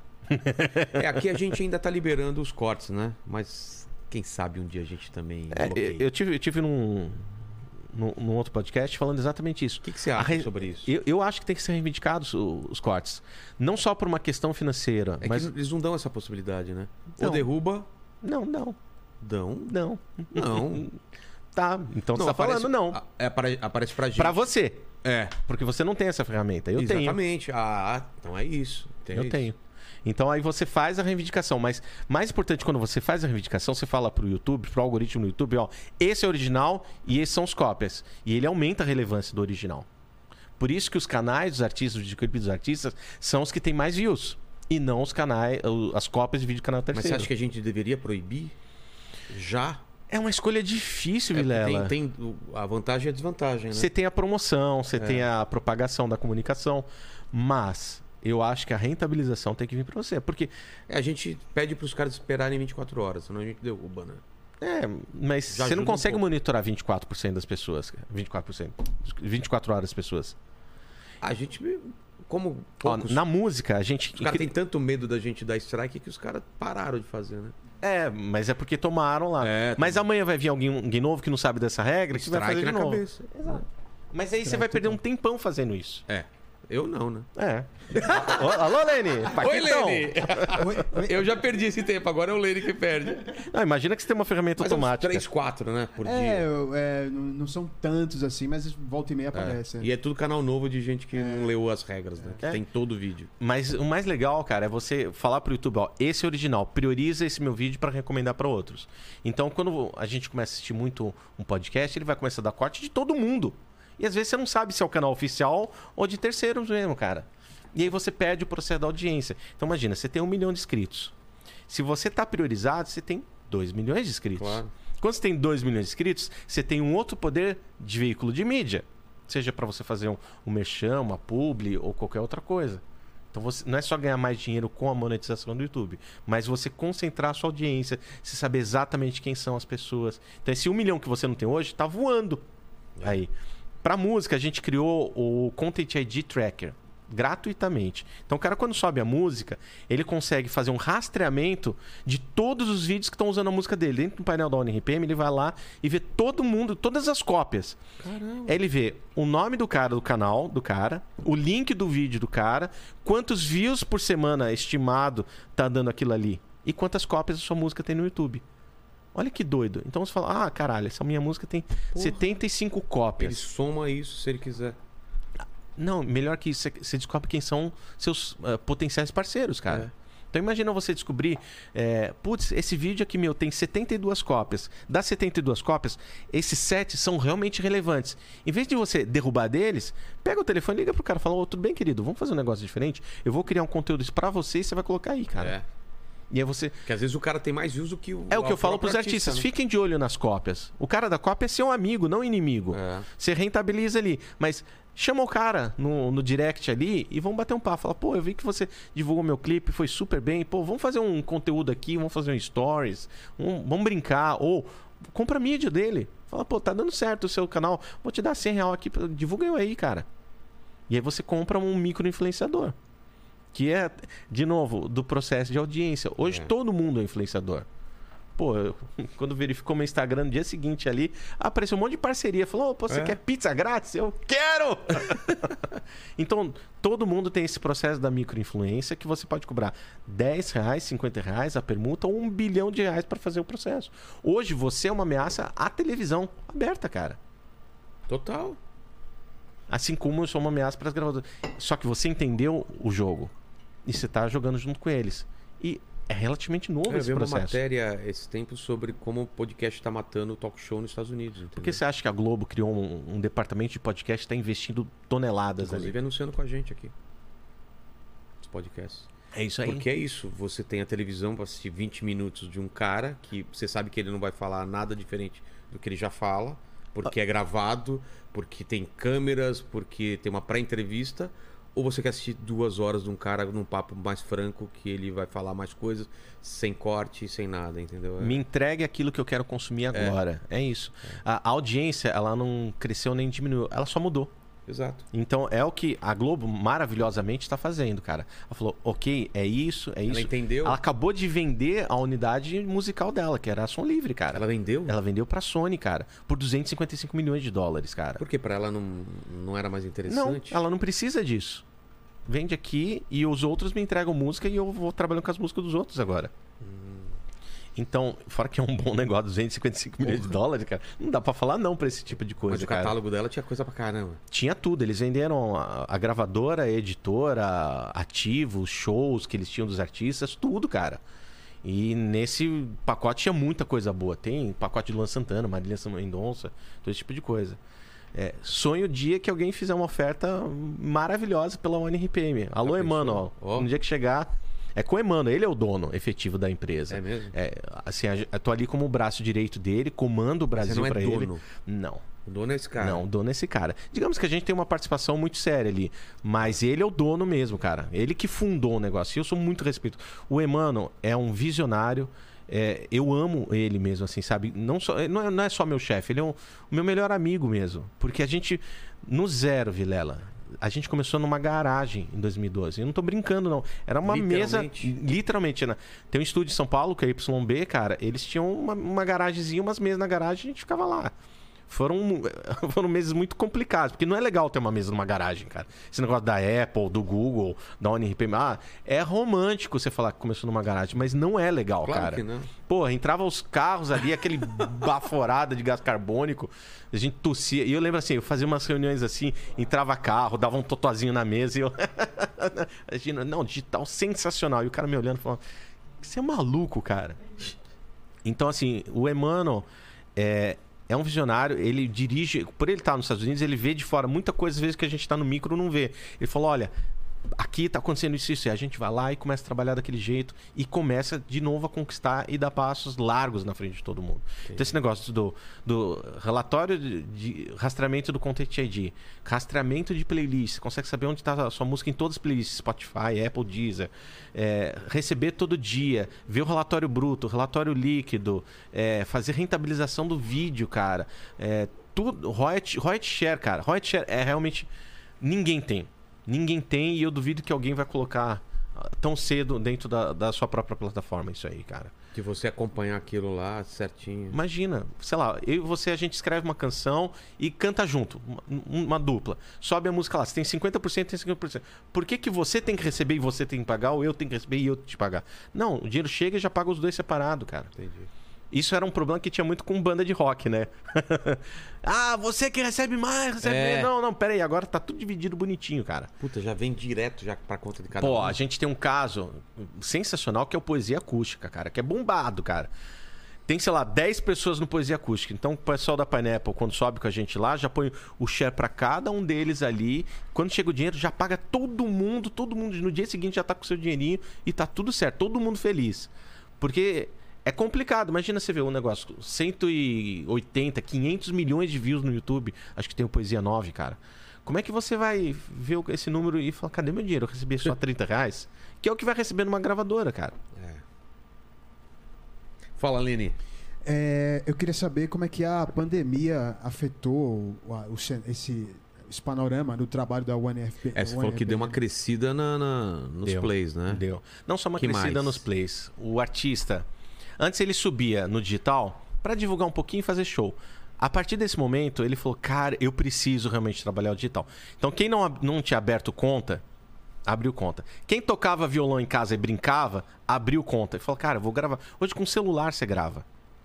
Bumbum Tantan, se eu não, se eu não me engano, Bumbum Tantan, o- a voz foi gravada no iPhone, cara Nossa. lá do Fiote. Então dá pra você gravar música em casa com muita facilidade. Então a galera ficou sem receita, trancada dentro de casa, falou: "O que, o que eu vou fazer?" O nosso número de cadastro assim explodiu, explodiu, assim como o número de distribuição. Então todo mundo lançando coisa. Com isso, a base estatística de acerto nosso também subiu demais. Então assim, mais músicas, mais coisas distribuindo, maior a chance da gente descobrir o novo hit do momento. Um desses foi o Niak, com Na Raba Toma Tapão e Ó Juliana, cara. Era um menino lá, junto com o TH, do Ritmo dos Fluxos, subiram do nada no, no começo da pandemia. E explodiu muito, cara, o negócio. Então, a pandemia, ela foi muito boa para o nosso mercado. Ela amadureceu o mercado digital, sei lá, em 4, 5 anos, cara. Muita gente entrou, né? Pra É, escutar. Pra ter o que a gente tem hoje, ia levar 3, 4, 5 anos ali. A gente conseguiu em pouquíssimos meses. Na primeira semana, eu lembro que eu tava em casa e eu vi, sei lá, abri o Instagram e eu vi assim, sei lá, 17 lives no Instagram. Falei, o que que tá acontecendo? Aí, cara, em 30 segundos eu liguei o Lé com o CREA, eu falei, cara, o artista não tem o que fazer, ele vai começar a falar com quem tem pra ouvir. Aí eu liguei pra galera, eu falei, galera, sabe aquele plano de lives de YouTube que a gente tinha, que ninguém queria fazer? A gente fez uma com o Michel Teló, quando a gente lançou ele em 2015, que deu 650 pessoas. Foi o recorde. Aí eu falei, putz, que droga, né, cara? Michel Teló, lance- bombado com 650 pessoas. Tudo bem, mas a gente tinha montado. Falei, vamos propor de novo, vamos falar com o YouTube. E passamos, na mesma semana, um e-mail para toda a nossa base de artistas, falar: olha, o que vai pegar agora é lives no YouTube, façam isso, isso, isso, isso, isso, isso, porque era monetizado. O Instagram ainda não era monetizado É. naquela época. E, cara, foi em um dia, começou a explosão de todo mundo ligando a câmera com voz de violão ali do celular e mandando bala. E, cara, e começou a crescer, crescer, crescer, crescer. E com isso a galera começou a ver dinheiro. Porque sumiu, literalmente sumiu o show. Zero, zero de Eu sei receita. bem o que é isso. E aí você imagina, começa a entrar 500 reais aqui, 2 mil reais, 5 mil reais. Eu não vou falar o nome de um, de um artista, depois em off eu falo. Mas esse artista ele fazia 10 mil reais por mês no digital com a gente. Você não, não se preocupava muito, ajudava, mas não dava aquela atenção. Hoje ele faz 100 mil reais. Nossa. De 10 para 100. Se acontecer de novo uma pandemia, Mas foi- ele mudou também alguma coisa? Não? Mudou todo o sistema de trabalho, tá. acelerou o processo de entrega. Ah, o canal de YouTube dele é uma maravilha. Ele faz dois vídeos por semana e sobe. Não são necessariamente musicais. Então, um ele contando a história da música, outro ele contando curiosidades, outro ele fazendo um- uma outra música, voz de violão, brincando ali. E ele conseguiu sair de 100 mil inscritos no canal de YouTube dele para um milhão, cara. Com essa grana que ele ganha, banca o escritório inteiro dele. O digital. Coisa que na época não bancava. Mancava, era uma coisinha a mais. Então, esse é um exemplo, assim, de muito sucesso. Mas você tem o cara que não ganhava nada, sei lá, vamos falar do funk. Tem muita gente de comunidade que faz seu funk sozinho em casa, no computadorzinho, no beatzinho do celular, e fez e subiu lá com a gente. E não tem produtora, não tem ninguém por trás. O que, que esse cara vai fazer da vida? Aí ele começa a ganhar 10 dólares por mês, são 50 reais, cara. Dá pra você comprar um arrozinho e feijão, cara. Dependendo do arroz, não. Mas dá pra você comprar um pouquinho de comida. E assim, eu tirei print de dezenas, Vilela, de gente falando assim, emocionada, falando, cara, meu filho comeu por causa de vocês, eu não tenho palavras pra agradecer. Aí eu falo, caraca, a gente Aí chegou uma responsabilidade social muito pesada nos nossos ombros. Porque a gente começou a ver que a gente não era só uma empresa de música. A gente salvava vidas, cara. Olha que coisa doida. É. Pesada. Tipo, da gente sentar, falar. Cara, eu tenho que trabalhar mais, eu tenho que trabalhar mais. A gente chegou a trabalhar 16, 17 horas por dia, sabe? Minha cabeça uh, pirou mesmo, cara. E da equipe também. Porque se a gente trabalhasse uma hora a mais, era alguma coisa a mais que a gente fazia por alguém, cara. Que podia comer, viver ou pagar um médico pra alguém, cara. E a galera morrendo. Mesmo. Aí eu falava, cara, a ONRP ela deixou de ser uma simples empresa capitalista do entretenimento, que a gente era, e adoramos também ainda, mas a gente tem um papel social muito foda, cara. A gente tira o cara, por exemplo, da, do crime, do, do rolê da rua, cara, para ser artista, cara. Muita coisa eu vejo, a, a galera pede pra gente, olha, eu queria ir, eu posso levar minha mãe? Mas por que levar sua mãe? Para fazer uma foto no logo, para ver vocês aí. Ah. Claro, sem problema nenhum. É para mostrar que aquela que ele tá colocando em casa e sustentando é legal, é legal juridicamente falando, que é eficiente e que é uma profissão bacana, cara, que tem gente do bem trabalhando ali. Esse é uma- um aspecto do funk, do trap que pouca gente vê, cara. O rap, é, eu abracei o rap e o funk assim como meus gêneros primários de música. Eu ouço isso em casa, cara. Apesar de eu ter crescido ouvindo rock. Mas olha que quanta gente boa que a gente conheceu, quanta coisa boa, que, quantas famílias que foram formadas.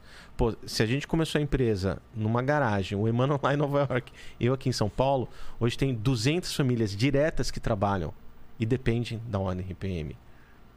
E, assim, casa, assim, eu não, eu não vou falar casa, mas eu conheço um, um amigo meu que me ligou, que vivia de shows no começo da pandemia, só de shows, e sumiu shows e tava complicado ali. Eu falei, pera aí que tem um esqueminha aqui. Consegui um negocinho ali de aprovação de álbum e, pô, foi bom pra ele, foi bom pra mim, deu super certo, essa pessoa cresceu lá dentro e hoje tá fazendo um trabalho incrível, cara.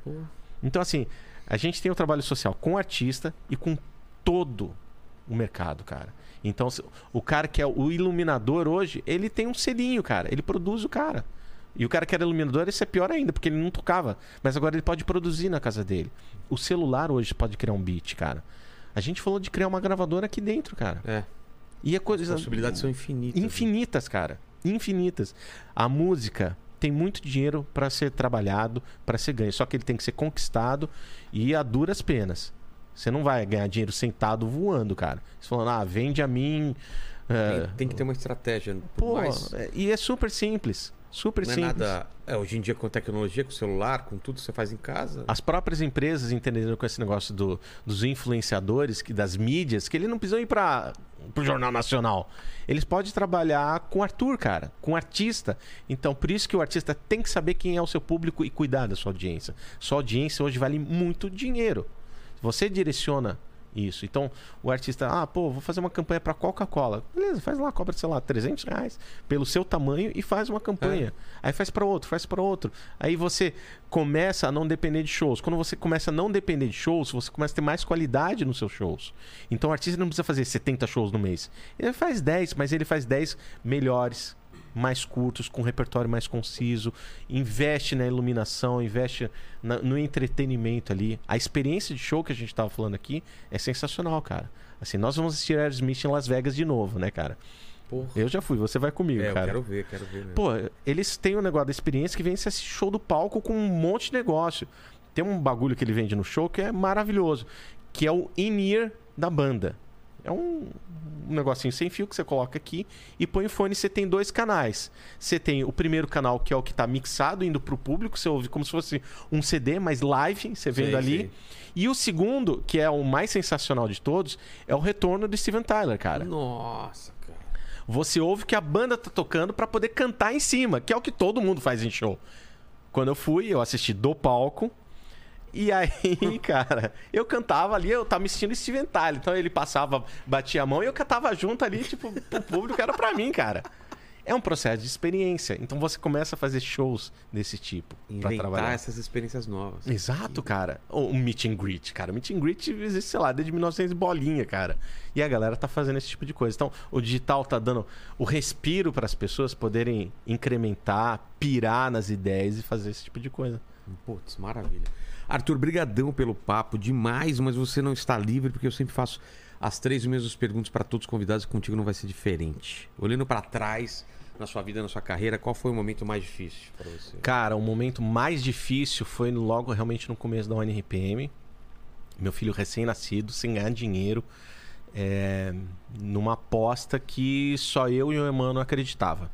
Nem meus amigos, nem família acreditavam. Esse foi o momento mais difícil da minha se a- vida, se cara. aquilo ia dar grana, se ia dar certo. né? Não, foi um all-in, cara. É? Foi um all-in ali.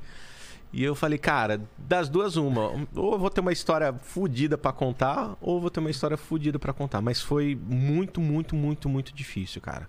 E valeu a pena cada centavo, cada pessoa que a gente conseguiu que se desse bem nessa vida.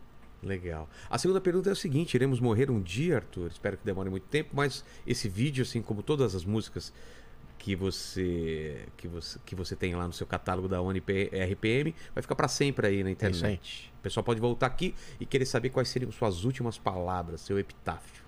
Pô, meu epitáfio, sejam apaixonados por música, vale a pena. Música é uma coisa que nenhuma outra arte eu acho que tem. E é o que primo pobre do entretenimento, né? Você acha? Pô, você tem televisão, você tem videogame, você tem um monte de coisa, Mas cara. não tem nada que marque tanto quanto uma música. Pensa bem. Não, um não filme tem. marca, marca. Mas A música? A música é a música que você conheceu aquela menina, é uma música de uma viagem, é uma música É do seu aí. casamento. Ela, ela gruda com sentimento, cara. A música ela consegue fazer duas coisas pra gente que nada no mundo consegue. Primeiro, é uma viagem no tempo. É, total. Então, se você fechar o olho Você e volta- ouvir a Beat do Aerosmith, cara, vai te lembrar aquele momento É. específico da sua vida. Quando você viu que você tava, sei lá, comendo alguma coisa ou fazendo alguma coisa.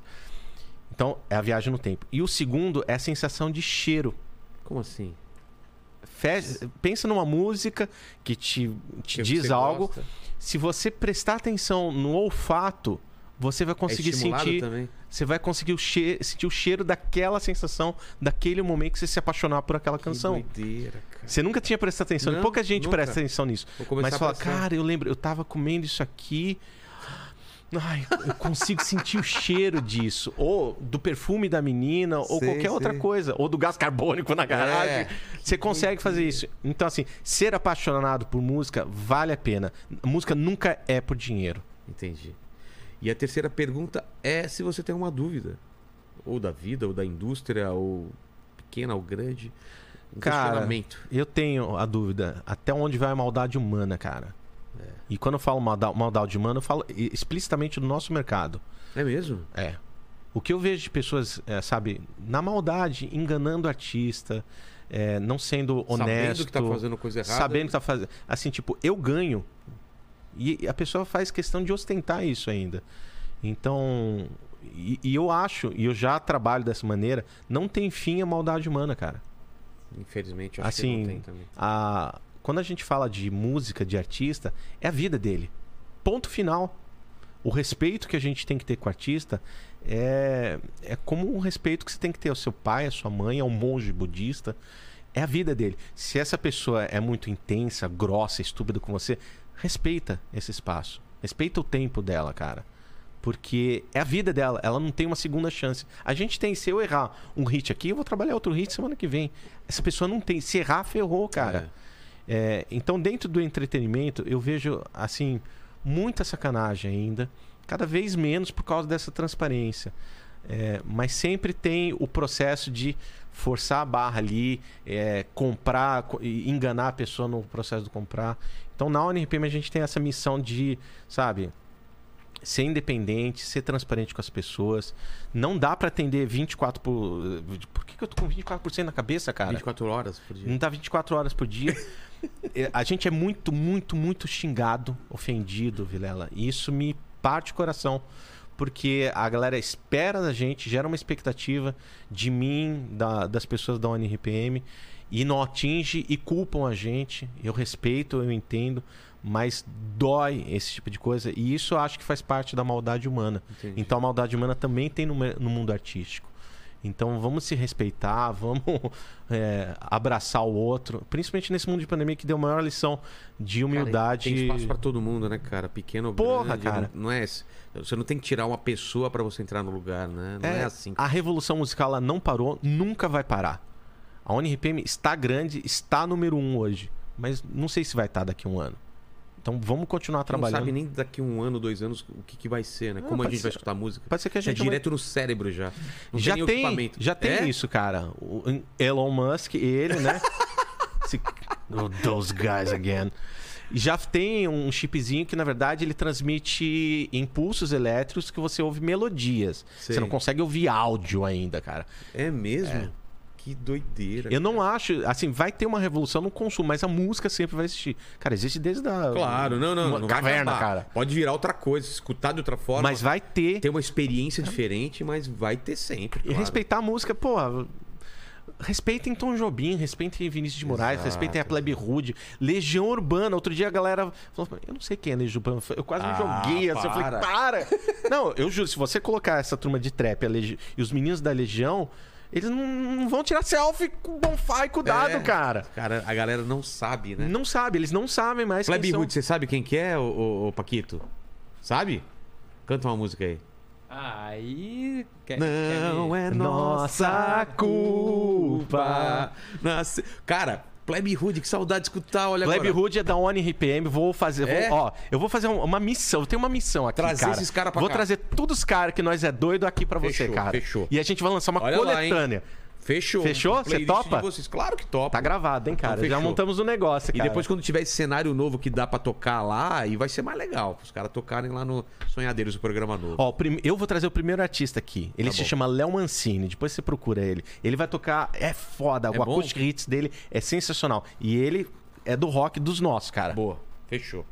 Então, obrigado, Arthur. Obrigado você que tá nessa live até agora. E palavras finais, Lene. É isso aí. Curta esse vídeo, se inscreva no canal, torne-se membro e coma a Jujuba. E como a Jujuba, a Jujuba tá falando também de eh, colocar um sininho. É, É verdade. Sininho, porque aí colocar- você recebe a Exatamente, notificação. Recebe a notificação de quando a live tá começando. É isso aí. Valeu, gente. Obrigado, Lê.